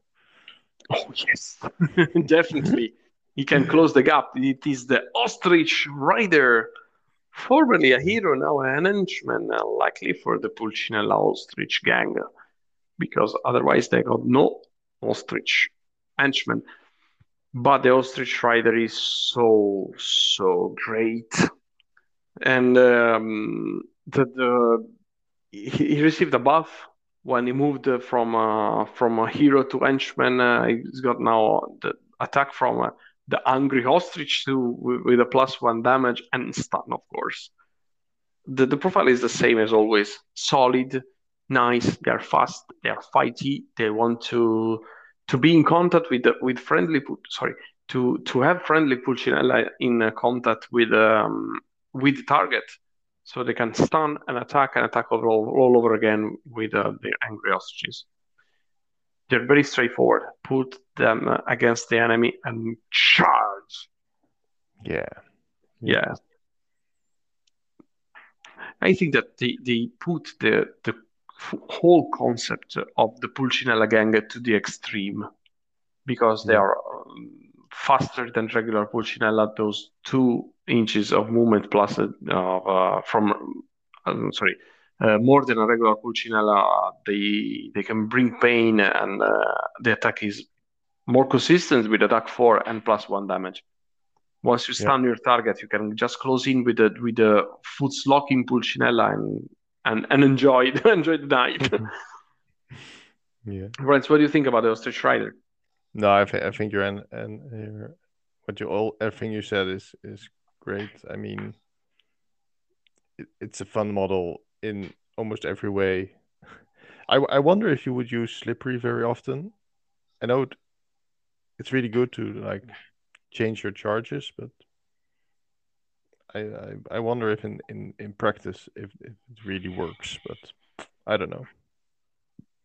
I think in that actually it depends if you're using uh, the the basic rule book um, rules or the experimental rules for uh, opposed roles. Because if you're if you're using the regular rules, in that case, slippery is invaluable. You're you're keeping your dexterity four and uh, you're rolling three dice. While if you play with experimental rules and so your opponent are going to to um, take out dice from your from your roll, in that case, slippery three is less useful for sure. Yeah. But other other than that, the Ostrich Rider is amazing. I do, I Mm. do like that if he flees rate, you have movement eight. oh yeah, yes, yeah, you're right. And, and that's that's nice. It's really fast. You know what, Rens? I think that the Ostrich Rider is worthy to be included, uh, even if you don't feel the a pure ostrich riding gang. Um, so if you if you want to to use foot locking Pulcinella, just a single ostrich rider can tilt the balance of of, of the flow of the game, since you Yeah. can strike uh, as he, uh, use him as a a sort of spear tip, or just to reinforce a, a, a position where your Pulcinellas are, are starting to, to die because they got protection too. We'll see about that later. Yeah. And he can be used as a mobile reserve or of the sort, yes, of a spear tip if you wanted to charge in and uh, start to put pressure on a side of a board. No, but I see your point in the value of uh, putting him in a non uh, Pulcinella gang also. I think it, it's yeah. it's nice. I, I included in um, my my gang when I played uh, my first campaign campaign game, and my ostrich rider died unfortunately. But it was oh yes, it happened. and uh, yeah, the, actually the Pulcinella died. The ostrich is free and now he's roaming into Venice and bringing havoc by himself. but I, I tried with the, with um, pairing with the fire breather. Uh, and I actually I, I I used the fire breather on the ostrich rider too, picking the ostrich rider as a target as well. He he was actually caught into the um, into the into the template, but Yeah. I didn't care because yes, the fire breather puts out his three dice against the ostrich rider, but I can do actually only three damage to the ostrich. He's got 16 life points. He's a ton. He's very tanky. Yeah, that's right. Sorry, I'm talking way too much. Sorry, guys. but no, no, this it's model okay. amazes me. yeah, I understand. Yeah, it, it's really it's it's such a creative model, especially in the context of Venice. Mm, mm, mm, Just don't go into the water and don't try to jump with the ostrich since he's got limited movement. Yeah, yeah. Now that could be a problem in late game if your opponent has, has has objectives and they start moving up up on buildings and stuff like that. But you know, Mm-mm. he's probably yeah. It's it's something to worry about for the future, and that's not something Pulcinellas do. Yeah, yeah. Why- Wise thinking is not the selling point. No. Well, that, you know, and in that case, you can use the ostrich. and You happily can use your ostrich to you as a spear tip, committing into an into the early game and try to clear out a zone. Uh, you, if you know that the objectives are, on the um, on on, on some objectives, sorry, are on the rooftops or in place that you cannot reach with your ostrich rider. In that case, the, the rider is expendable totally. Yep.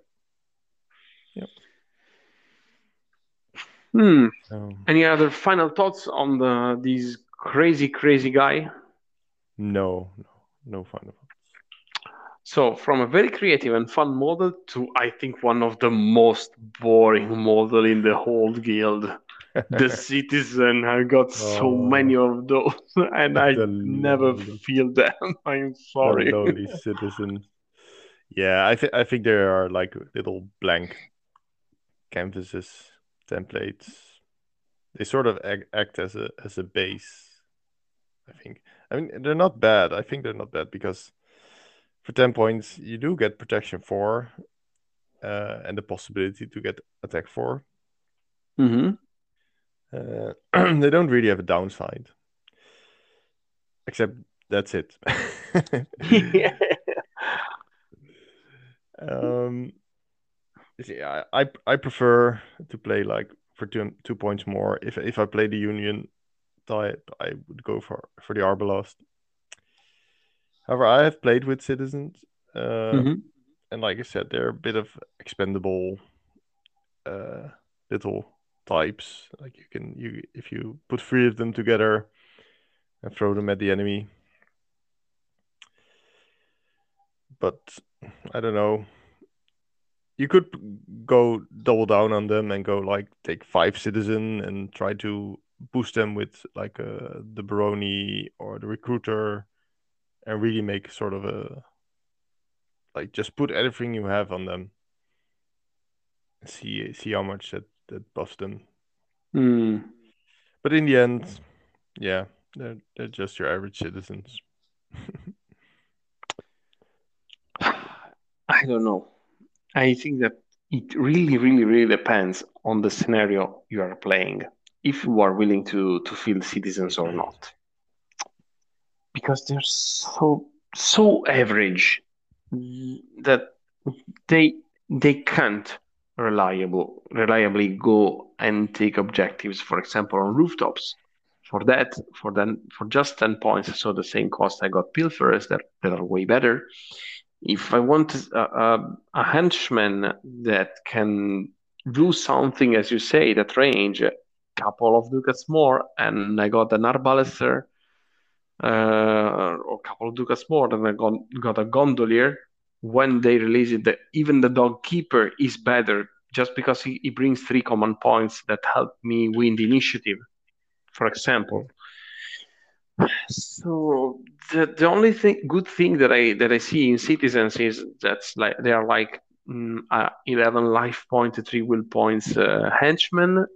They can be helped by a recruiter if they are close enough to to benefit from uh, from the, the, the extortion uh, the, the passive ability of the recruiter. I don't, I don't remember the name, but overall they're quite boring and they're in a faction that unfortunately cannot can, has no access to magic. For example to to to have some trick upon his sleeve uh, for example wow i'm throwing a couple of uh, um, uh, magic trick to, to give them Yeah. bloodlust and i Yeah. got now sudden got a, a five attack henchman five attack Yes, five attack pool. Okay. Henchman. Yeah, you got Baba Yaga, but I, I, I'm quite sure that Yeah. you're not using a Bloodlust on a citizen.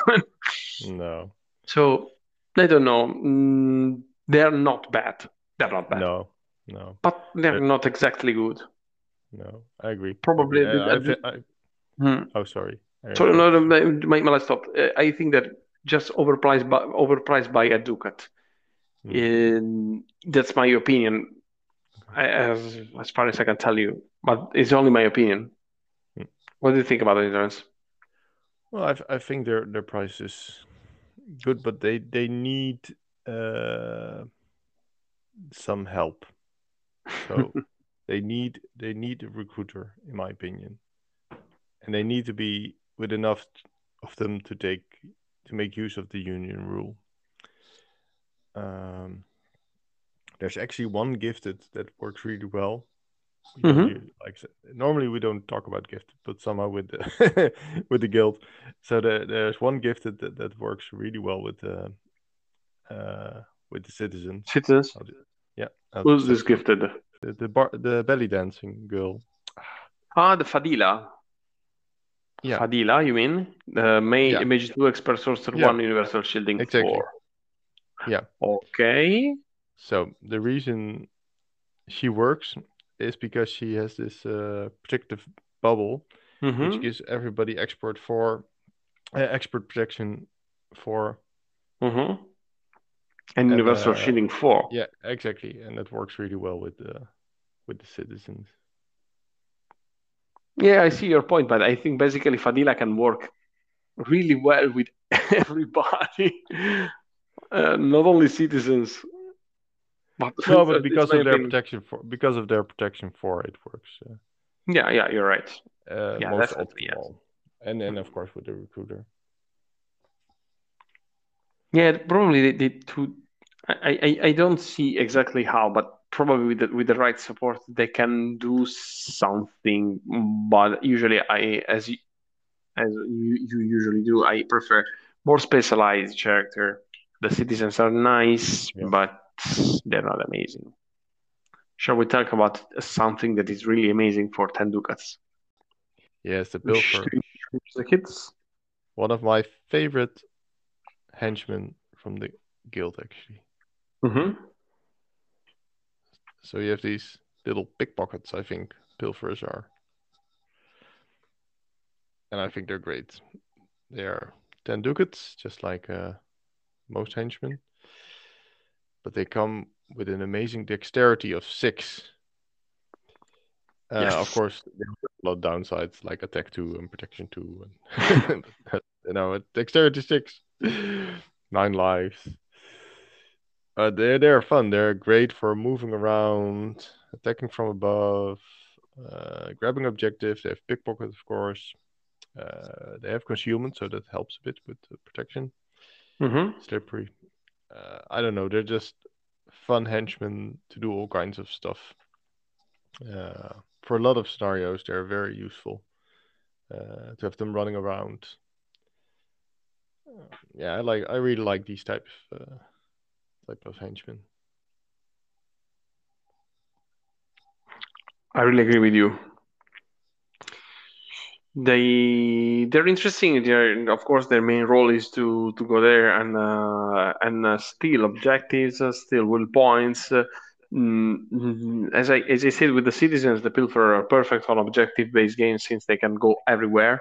Dexterity six, except my pilfer, they usually drown into a canal trying to cross it, but shit happens. Sorry. Uh, okay. But um, th- yes, they're usually re- really, really useful.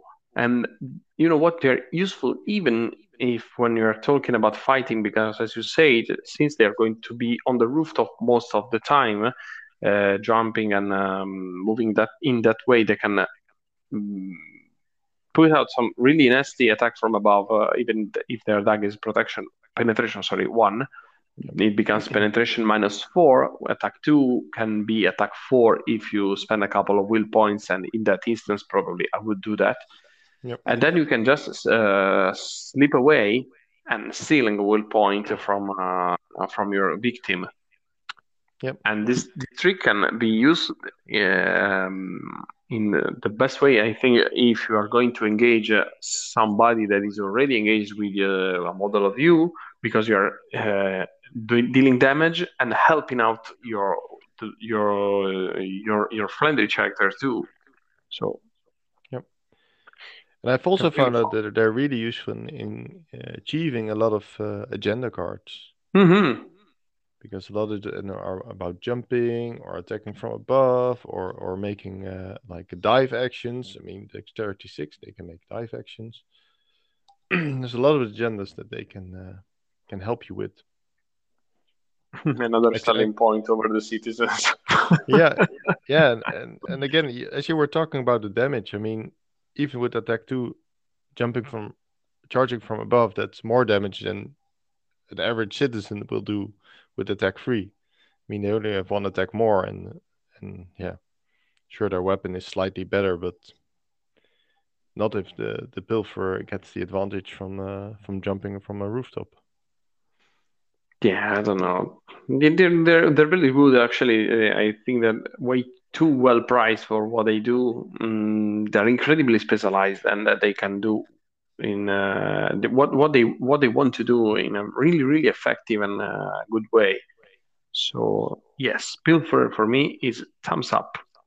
Yep, definitely. Totally. Yep.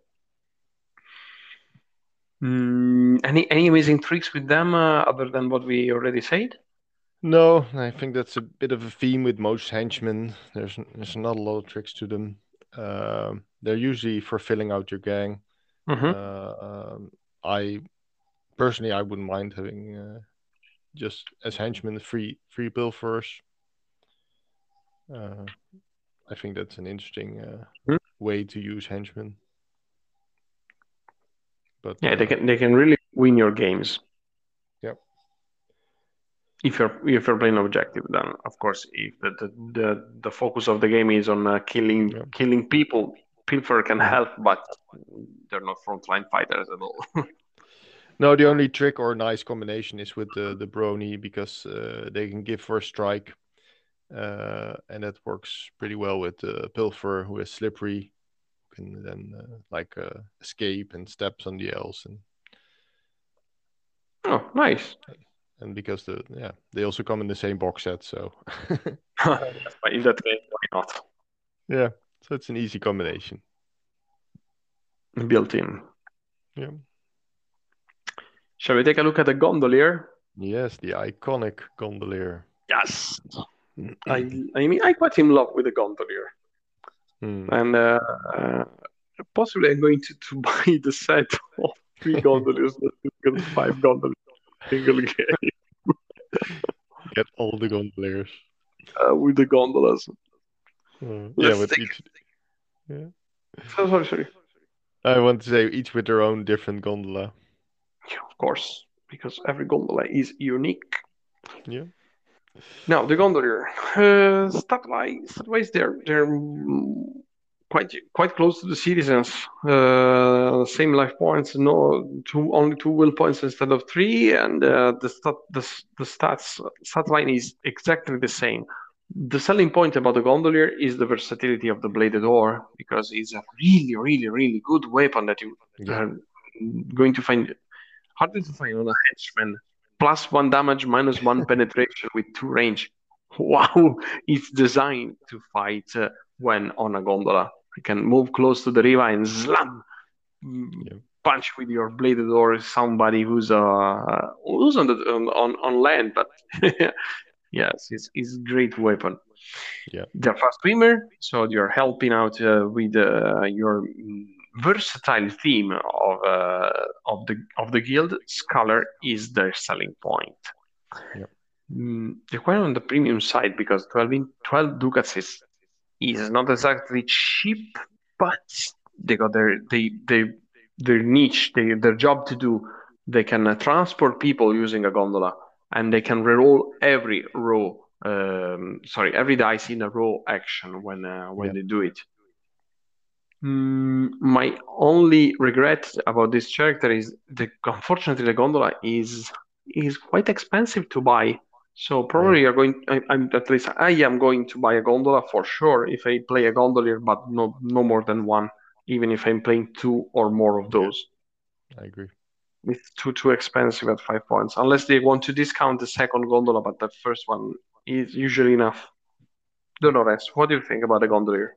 um, I like him. I like him as a yeah. He's a, he's a nice sort of fighty, independent character. He can move around the board. Has a fast swimmer. Uh, you know, can can handle other uh, henchmen like scouts. I I like him as a scout. I think that's a good role for him. Uh, because sometimes there are gondolas already on the board. Uh, you don't have to take one yourself. Yes. I usually like to play uh, place one uh, just as a scenario piece. Uh, that's uh, fun, so you can sort of go for that. It's truly fitting too. Yeah, You and know, one of the Venice, one of the things I still need to try out one day is to have two gondol gondol gondoliers in one gondola and create a sort of a speedboat. I, I like the idea of them both s- skirling, sk- sculling Mhm. fast. Well, that that could be could be handy too. I mean, it can work. It's sort of uh, Marines-like themed. In, in Italy, with the, the equivalent of Marines is Battaglione San Marco, that are our uh, our sort of SEALs or amphibious fighting uh, Marine Corps. So the gondolier are some of like like uh, San Marco incursor, i- i- incursors. Yes. Yeah, it can be can be useful and can be actually quite nice to to, to be tried. Uh, why not? I also have a second trick. Uh, Mm-hmm. You take uh, the gondola, you take the gondolier, uh, and this is for an objective game. So let's say there's an objective in your opponent's, and you can sort of try to get it via the water. Then the second passenger of your gondola will be a pilferer or Mhm. the Capodecina, Yes. because both of them with dexterity six, they are um, they're really good at rowing. A sculling. Oh yes. Maybe they're even better than the, the gondolier. It's I don't know. Dexterity 6 or Dexterity 4 with two rules? Uh, let's see. Dexterity six means that you're probably putting out a couple of aces, while dexterity four it's a couple of aces on average. But you can spend will points, uh, and uh, if actually if you feel the, uh, a character with uh, command points, you can uh, make the gondolier row faster because you can spend the three action points in rowing. Yep. Yeah, you know what? It's it's a great tactic because you can um, take on board the, the character that has got the objective and then row away faster as fast as you can. yeah. Because I when, when you're canning, yes, sorry, sorry, sorry, Hans. I, I was saying I think it's it's something interesting to explore to have your uh, capo, uh, you know, take a boat ride. Yeah, I see your point. Mm, it can help move around the board faster. The, the Yeah. problem, yes, the problem when carrying a, an objective, and is, this is why I love cheap characters to take objectives like Pilfer, is that Yeah. if you carry an objective, you can only move. You cannot jump, you cannot attack, you're, you're forced only to move. Yeah. And so, I- as you say, having a gondolier with a gondola waiting for you, you can embark this character and then row away. Yeah. Mm-mm. It's a nice, nice tactic, Arens. The only problem is it really depends on your scenario, and uh, there's a lot of uh, on the, on your scenery. Sorry, on the, how the board Ah, is yes. laid out, whether it would work. Well, But, hopefully you know. we are in Venice, so I, I think there are plenty of canals to to use your gondola in. But Yes. so let's let's hope for a, a lot of canals, unless you're playing Yes. against the Rashaar. In that case, mm, I don't know then better fight in the on the dry land. squares. Yeah. Yeah, yeah, yeah. A big if you find a big campo and give them and bring them there. Oh, they, they are trade too, so Capodecina can uh, can help bolster the attack values. So gondolier, oh yes, I love them. Yeah. Yeah. It's also a new upgrade. Yeah. Mm-mm-mm. This up, that cap upgrade uh, made so many models better. Yeah. Wow. Yeah. Let's take a look at another model that I really like, but unfortunately it's unreleased, the Dog Keeper. And I think that we'll, the best thing to do is to talk about the Dog Keeper and the dogs too, because they they synergize. They're designed to get to work together actually. Yeah. Mm, Dog Keeper is the only character in Guild that, uh, sorry, the only henchman in Guild that has got access to command points without so uh, being an henchman, so without being a hero or a leader, and he's got three command points that can only spend on his dogs. He's not, a, he has got no uh, command ability. He has just command points to be spent on the dogs. Uh, fighting is not a great option for the dog keeper because the whip is quite a crap weapon with a evasion- minus plus two. Oh my god! And I don't see the point in having engaged with uh, with this guy. I really don't know. Uh, what to do with with this man is, of course, to give more actions to your dogs because dogs are great. I mean, they move a lot. Move six. They they are cheap, cheapest chips, and um, they, yes, they can be helped by by the dog keeper to to harass enemies, uh, to hit support characters. Uh, they are very fast. They got dexterity five, so they can uh, jump quite well, but they can't scale since they got limited movement. They're not going to take objectives. They're mindless. Uh, they're primitive, but the, their companion dog keeper that does got mind um, mind four. So usually you will uh, pass your primitive checks. Mm, an hidden bonus of the dog keeper is uh, that he's a very cheap character that bringing command points that can help you win the initiative when uh, you are uh, you're using you're actually using the command points from your fighting characters and heroes. But other than that, I, I don't I don't know. What, what do you think about the dog keeper and dogs? Uh, I I like the concept. I'm I'm maybe the dog Keeper will change a bit. I don't know how they will when he will be released. See, I I'm sort of tempted to take dogs, like one dog or something without a dog Mhm. keeper, but they only mind one. I wish they were mind two.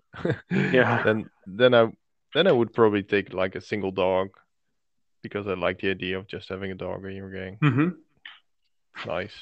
Good I- boy. Yeah, no, good boy. I mean, movement. I like the stats. Movement five is is fun. Uh, movement six and dex five is fun. You know, too. And it. Uh, so I like the concept, but it, maybe they're a bit too uh, connected. I think I, I would Mm. like to see dogs.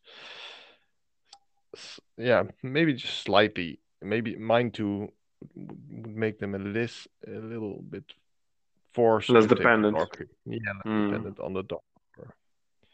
Because now basically, if you go for the dog keeper and dog, you- you're not taking any other henchman. Mm-mm-mm. There's no point in like taking, yeah, gondoliers or citizens because yeah. But I, I like that they have this cheap option, the seven ducats dog option. hmm Yeah, can they can fill your ranks? Yes, uh, the dog keeper is costly, but I think that the, the, he's is just worthy even if you don't want to spend the command points on the dogs. Uh, Yeah. I like the possibility to move 18 inches with the dog if you spend a command point on it. Yeah. Uh, I, I don't know, if field a, a single dog without the dog keeper. Mind one, I mean, if you if you fail your primitive roll, you, you receive a stun counter, so you're losing Yeah. one point of movement. It's so it- Yeah. Mm, yeah, you, you are missing the whole point in that in that case of Yeah. fielding a dog as a, ra- a harassment unit. Mm, Yeah, I, I don't know. if it's worth it. No, no. Currently, it- it's not worth it. If they were mine too, I would I would take the gamble maybe hmm just for fun. Um, currently, it's not worth it. Um, even with the, if you use the command ability from the the black lamp, which you can only use twice. Uh, um, This pack yeah. of dogs go eat people. yeah.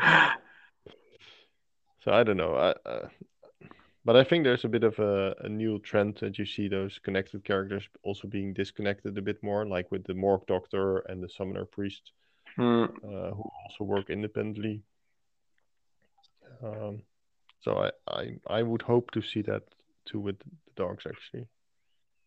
I'm quite Because, convinced because that I love I, I love the idea of having one or two dogs in your gang. Mhm. I don't know. Think it's cool. Yeah, that, yes, it's cool. It's cool. It's cool, of course. And Yeah. but I, I am quite sure that they're going to to change something, but then uh, they're releasing the, the the models. They are used to do that. So yeah, I, I, I don't I don't want to go too deep in tactics uh, with the dog and dog, dog keepers No. and young dogs because probably they're going to change. Yeah, I, Mm. I, I have that feeling. I have the same feeling. Mm. Shall we take a look at the Pulcinella then? Yes, the Pulcinella. Wow, the first time I looked at the Pulcinella, I thought they're so bad. But but they they have a hidden value. They're still not great, but I, I think they, they have a, they they are easy to you you can easily underestimate them. I think. So Pulcinella, uh, yeah, because they're mindless, they're drunk. But the protection two. Let's start with the bad things. Protection two, mind Mhm. two, attack three, which is you know, like normal. 10, 10 ducats, which isn't cheap. Ten life points, which is less than a citizen. Two will points, less than a citizen. So everything. So I, I list all the bad things first. Like, why, why would you take Pulcinella? Okay, so the good thing, they're fast, movement five. Uh, stun, they stun, which is really annoying. Uh, so that's good. And of course, that's the thing, uh, the mob rule. And we already discussed the mob rule a bit, and we also discussed that it it is tricky to put a good point value on it because, and it can be really amazing. It can really give you a high attack value if you're doing it right. And I, I guess that's why they're they're they're ten ducats because it they're really it's really easy to make a big gang of Pulcinellas, uh, like get eight eight models, at least more Mhm. models than and that's what you want with the, with the mob rule.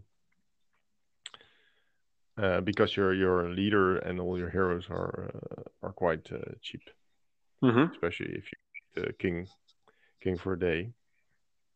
Agreed. So at first you go like, oh, these guys are uh, like weird, a bit bad, but then you, I think if you play them, you realize how fast they are, and they start stunning you, and they, and they they get these really high attack values if you don't watch out, and that's that's really their surprise, and they can really overwhelm you if you if you don't pay attention to what's going on. I really agree with you, Rens. I think that the role um, of the regular Pulcinella changed so much from the, the, the earliest version of the whole Pulcinella gang. I mean, when, um, as you say, the, the, the, the easiest way to fill the Pulcinella gang is just to put eight pul- regular henchmen, regular Pulcinella, a king of a king of the day, and they're just fine. But as Lewis Clark wrote in a in a very old article, they're really straightforward, but they can't do anything interesting other than punch, punch, punch, punch, punch, punch, punch. That can be fun actually, but you know, if you wanted to, to experience something a little more creative or uh, funnier than just eat your enemy, your your opponent opponent's models with a club, you can do more than that. But the Pulcinella still retains their uh, still retain their, their values, um, and that the, the real strength of this character lies in move five, that is uh, more than uh, the average model in Carnevale. That single inch can be so much, and the, the ability to stun. Bef- because if you stun, you're um, decreasing the attack, the, the possibility of uh, being hurt by, by the opponent, and then you're increasing the possibility to to hit uh, your opponent since you're decreasing uh, the dexterity, you're decreasing um, the movement of the um, of the target, and of course, stunning usually means a grapple action to throw into the water and this is great. Um, this is the, the, the, I mean, I think that is the, the, the true value of fielding Pulcinellas, stunning, grappling, stunning, grapple, because probably you're not going to do that much damage with the regular attacks of Pulcinella. Surely you're going to chip off a couple of uh, a, a, a life points or, or two with your regular attacks, even if you can trigger the mob rule. But the possibility to try a grapple action and uh, throw somebody into the water suddenly it gives you so many possibilities to counter difficult models, to counter mages, to counter so much stuff. Yep. Because stun is very a very versatile weapon uh, at your at, at you, and you got uh, plenty of it because every pulcinella except from I think from the the the Firebreather and uh, the Brewer, every every one of those they can stun. Yep. Yeah, and and also if you start drowning each other, uh, your mm-hmm. protection too doesn't matter. Yeah. Because it's all attack. Yes. So if you're in the water drowning, then the opponent and the opponent is trying to drown you as well, then you know your weakness is no longer a weakness. Exactly.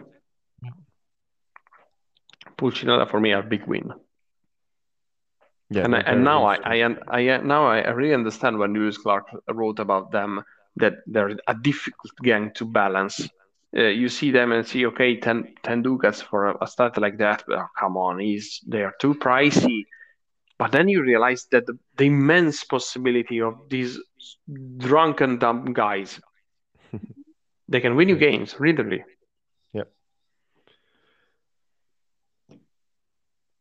I don't know. I think that we, we exploited the whole possibilities of Pulcinellas, but now there is another model that is really interesting, and uh, I think that is not so famous, if I can say. I mean, the harlot, the foot soldiers of the House of Virtue. Mm. Uh, sorry, have you got anything else to uh, to add to the to our Pulcinella analysis? We talked a lot about Pulcinella. Mm. The yeah, they got they got a lot of options. Yeah. yeah. Well, you know, I, I really hope that to see uh, something like they did with the Pulcinellas, but with the House of Virtue. So introducing new characters and new possibilities because they got a great, great, great potential. Mm, yeah. What do you think about Harlots, Rens? Mm, um, they are more interesting than citizens.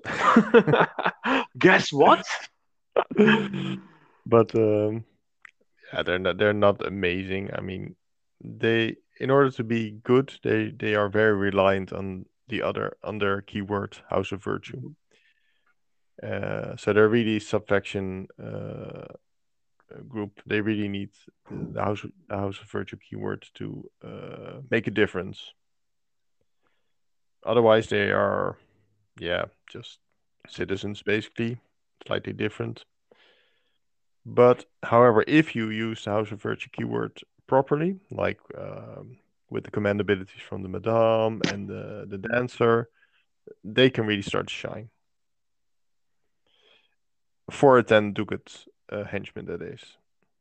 Uh, it's not like you're going to uh, create really high attack values or anything, but uh, they do make interesting interesting characters.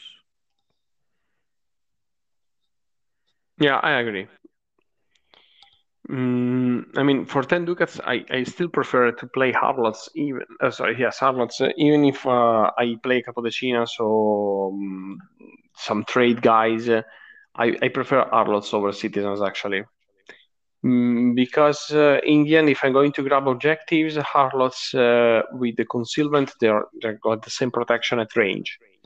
Uh, they're fighting better than uh, than the citizens, uh, thanks to the to the stiletto, because it's mm, probably going to, to put some damage, some additional damage. Yep. But the true selling point, I mean, is it's parry. Parry one is great. Uh, I, I I think that parry, even even if I'm I, I'm hitting a, dex- a dexterity four model, can be incredibly annoying. Um, of course, if you're going to to to try to throw your harlots at dedicated fighters, they're not going to last.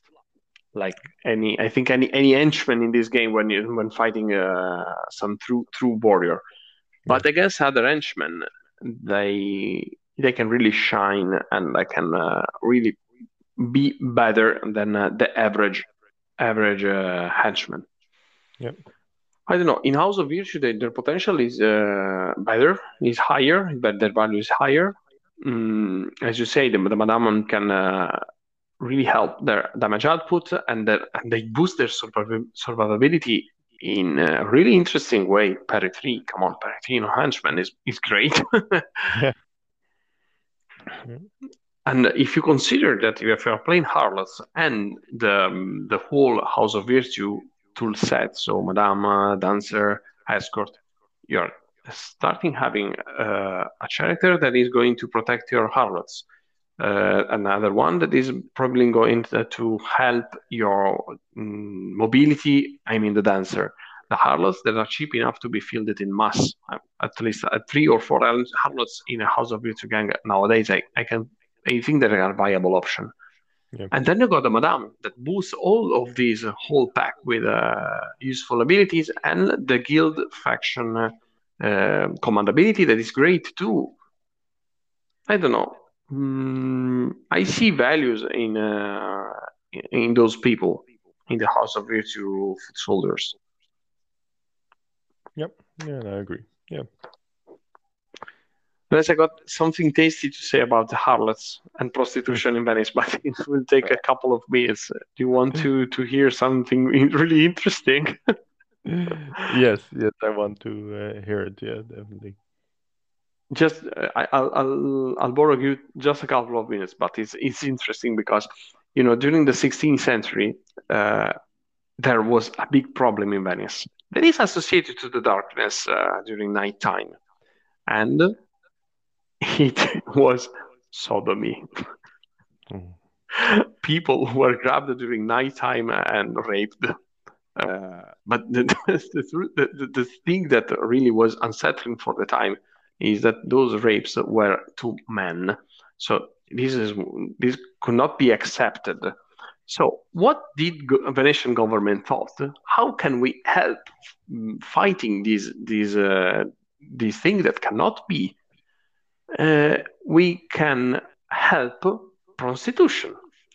So they gave houses uh, to those harlots that were um, uh, working without rules.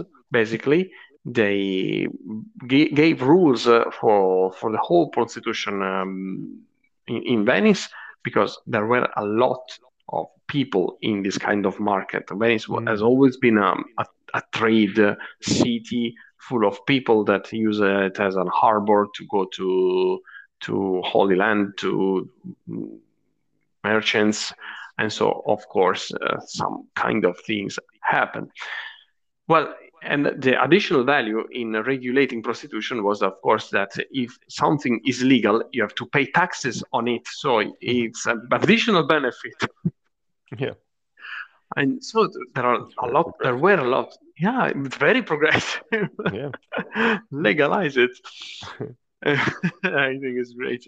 I mean, they they they found a way to to fight a, what was uh, a thing that was a problem for for the people at the time, and gain from it. There were many rules for the for the harlots. For example, they cannot go at uh, the Holy Mass. They should wear a, a yellow a, a, a yellow fabric on their arm when they went out. They cannot go um, outside on the streets during nighttime. There are a ton of rules, but mm, mostly uh, they were not exactly followed since you got a, really mm, libertine profession. Yeah. And there, there is a place in uh, in Venice that is well known to tourists, and uh, it's the the Bridge of Tips, Yeah. known yeah. as Ponte delle Tette. Yeah. and the legends say that the, the name is is that one because there were many harlots living in that area, and Mm. to attract li- clients, they uh, show themselves uh, uh, at the windows, and so this is the name of the bridge now. so Yeah. many interesting facts. Yeah. I wonder if it worked. I don't know, probably, but probably competition that was uh, was hard in that area, particular area. Yeah. You know that in, in Italian we got surviving words from that time, uh, for example, as I say, the, the, government gave those those people houses to use uh, to to for their profession, and some of those houses were from uh, extincted families. Um, there, there is an, a notable a notable uh, one that was uh, a family known as Rampani. Now, in Venice, uh, the, the house of a family is Ca, that is a variation of casa, that means house so Ca Rampani were the houses of the family Rampani. Now, if mm. you in Italian say to a woman, you are a carampana, you mean that she is an old woman, really a hag, a, a, a, woman that is trying to keep herself up, but despite of her age, is not a compliment at all. So never say that to anybody at all.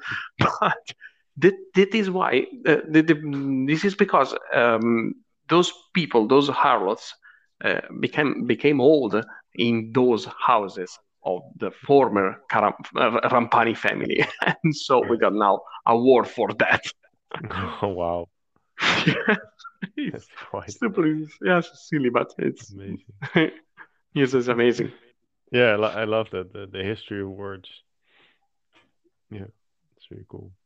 Yeah, we, we borrowed that actually a ton of words from uh, from the old Venetian habits and uh, old Venetian words, but uh, uh, some of those will come up in in uh, in uh, further faction reviews, for example, when they're talking about patricians. Yeah. Okay, then after these small talk about Venetian anecdotes and weird history, my goodness, that's the, the thing about harlots is a little bit unsettling, okay, but some crazy stuff, some crazy stuff. Uh, we are closing here the um, faction review for the guild. I mean, we are closing the part in which we are talking about models because there is going to be a third part coming out very soon. I hope we still have to record it, but it will be very, very soon.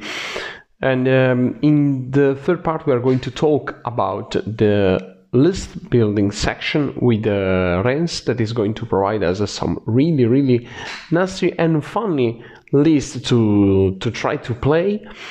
And the guild offers surely many options, so I I think that Renz will do a great work on this. And um, we are going to answer the questions uh, of you our dear listeners, if you want to um, to see your questions answered in the upcoming episodes of Monsters Behind the Masks, you can write us on our Facebook page. You can send us a message on uh, Facebook Facebook Messenger, or you, you can just um, send us an email at monstersbtm at gmail.com. So, guys, we are closing here this uh, huge episode, another one.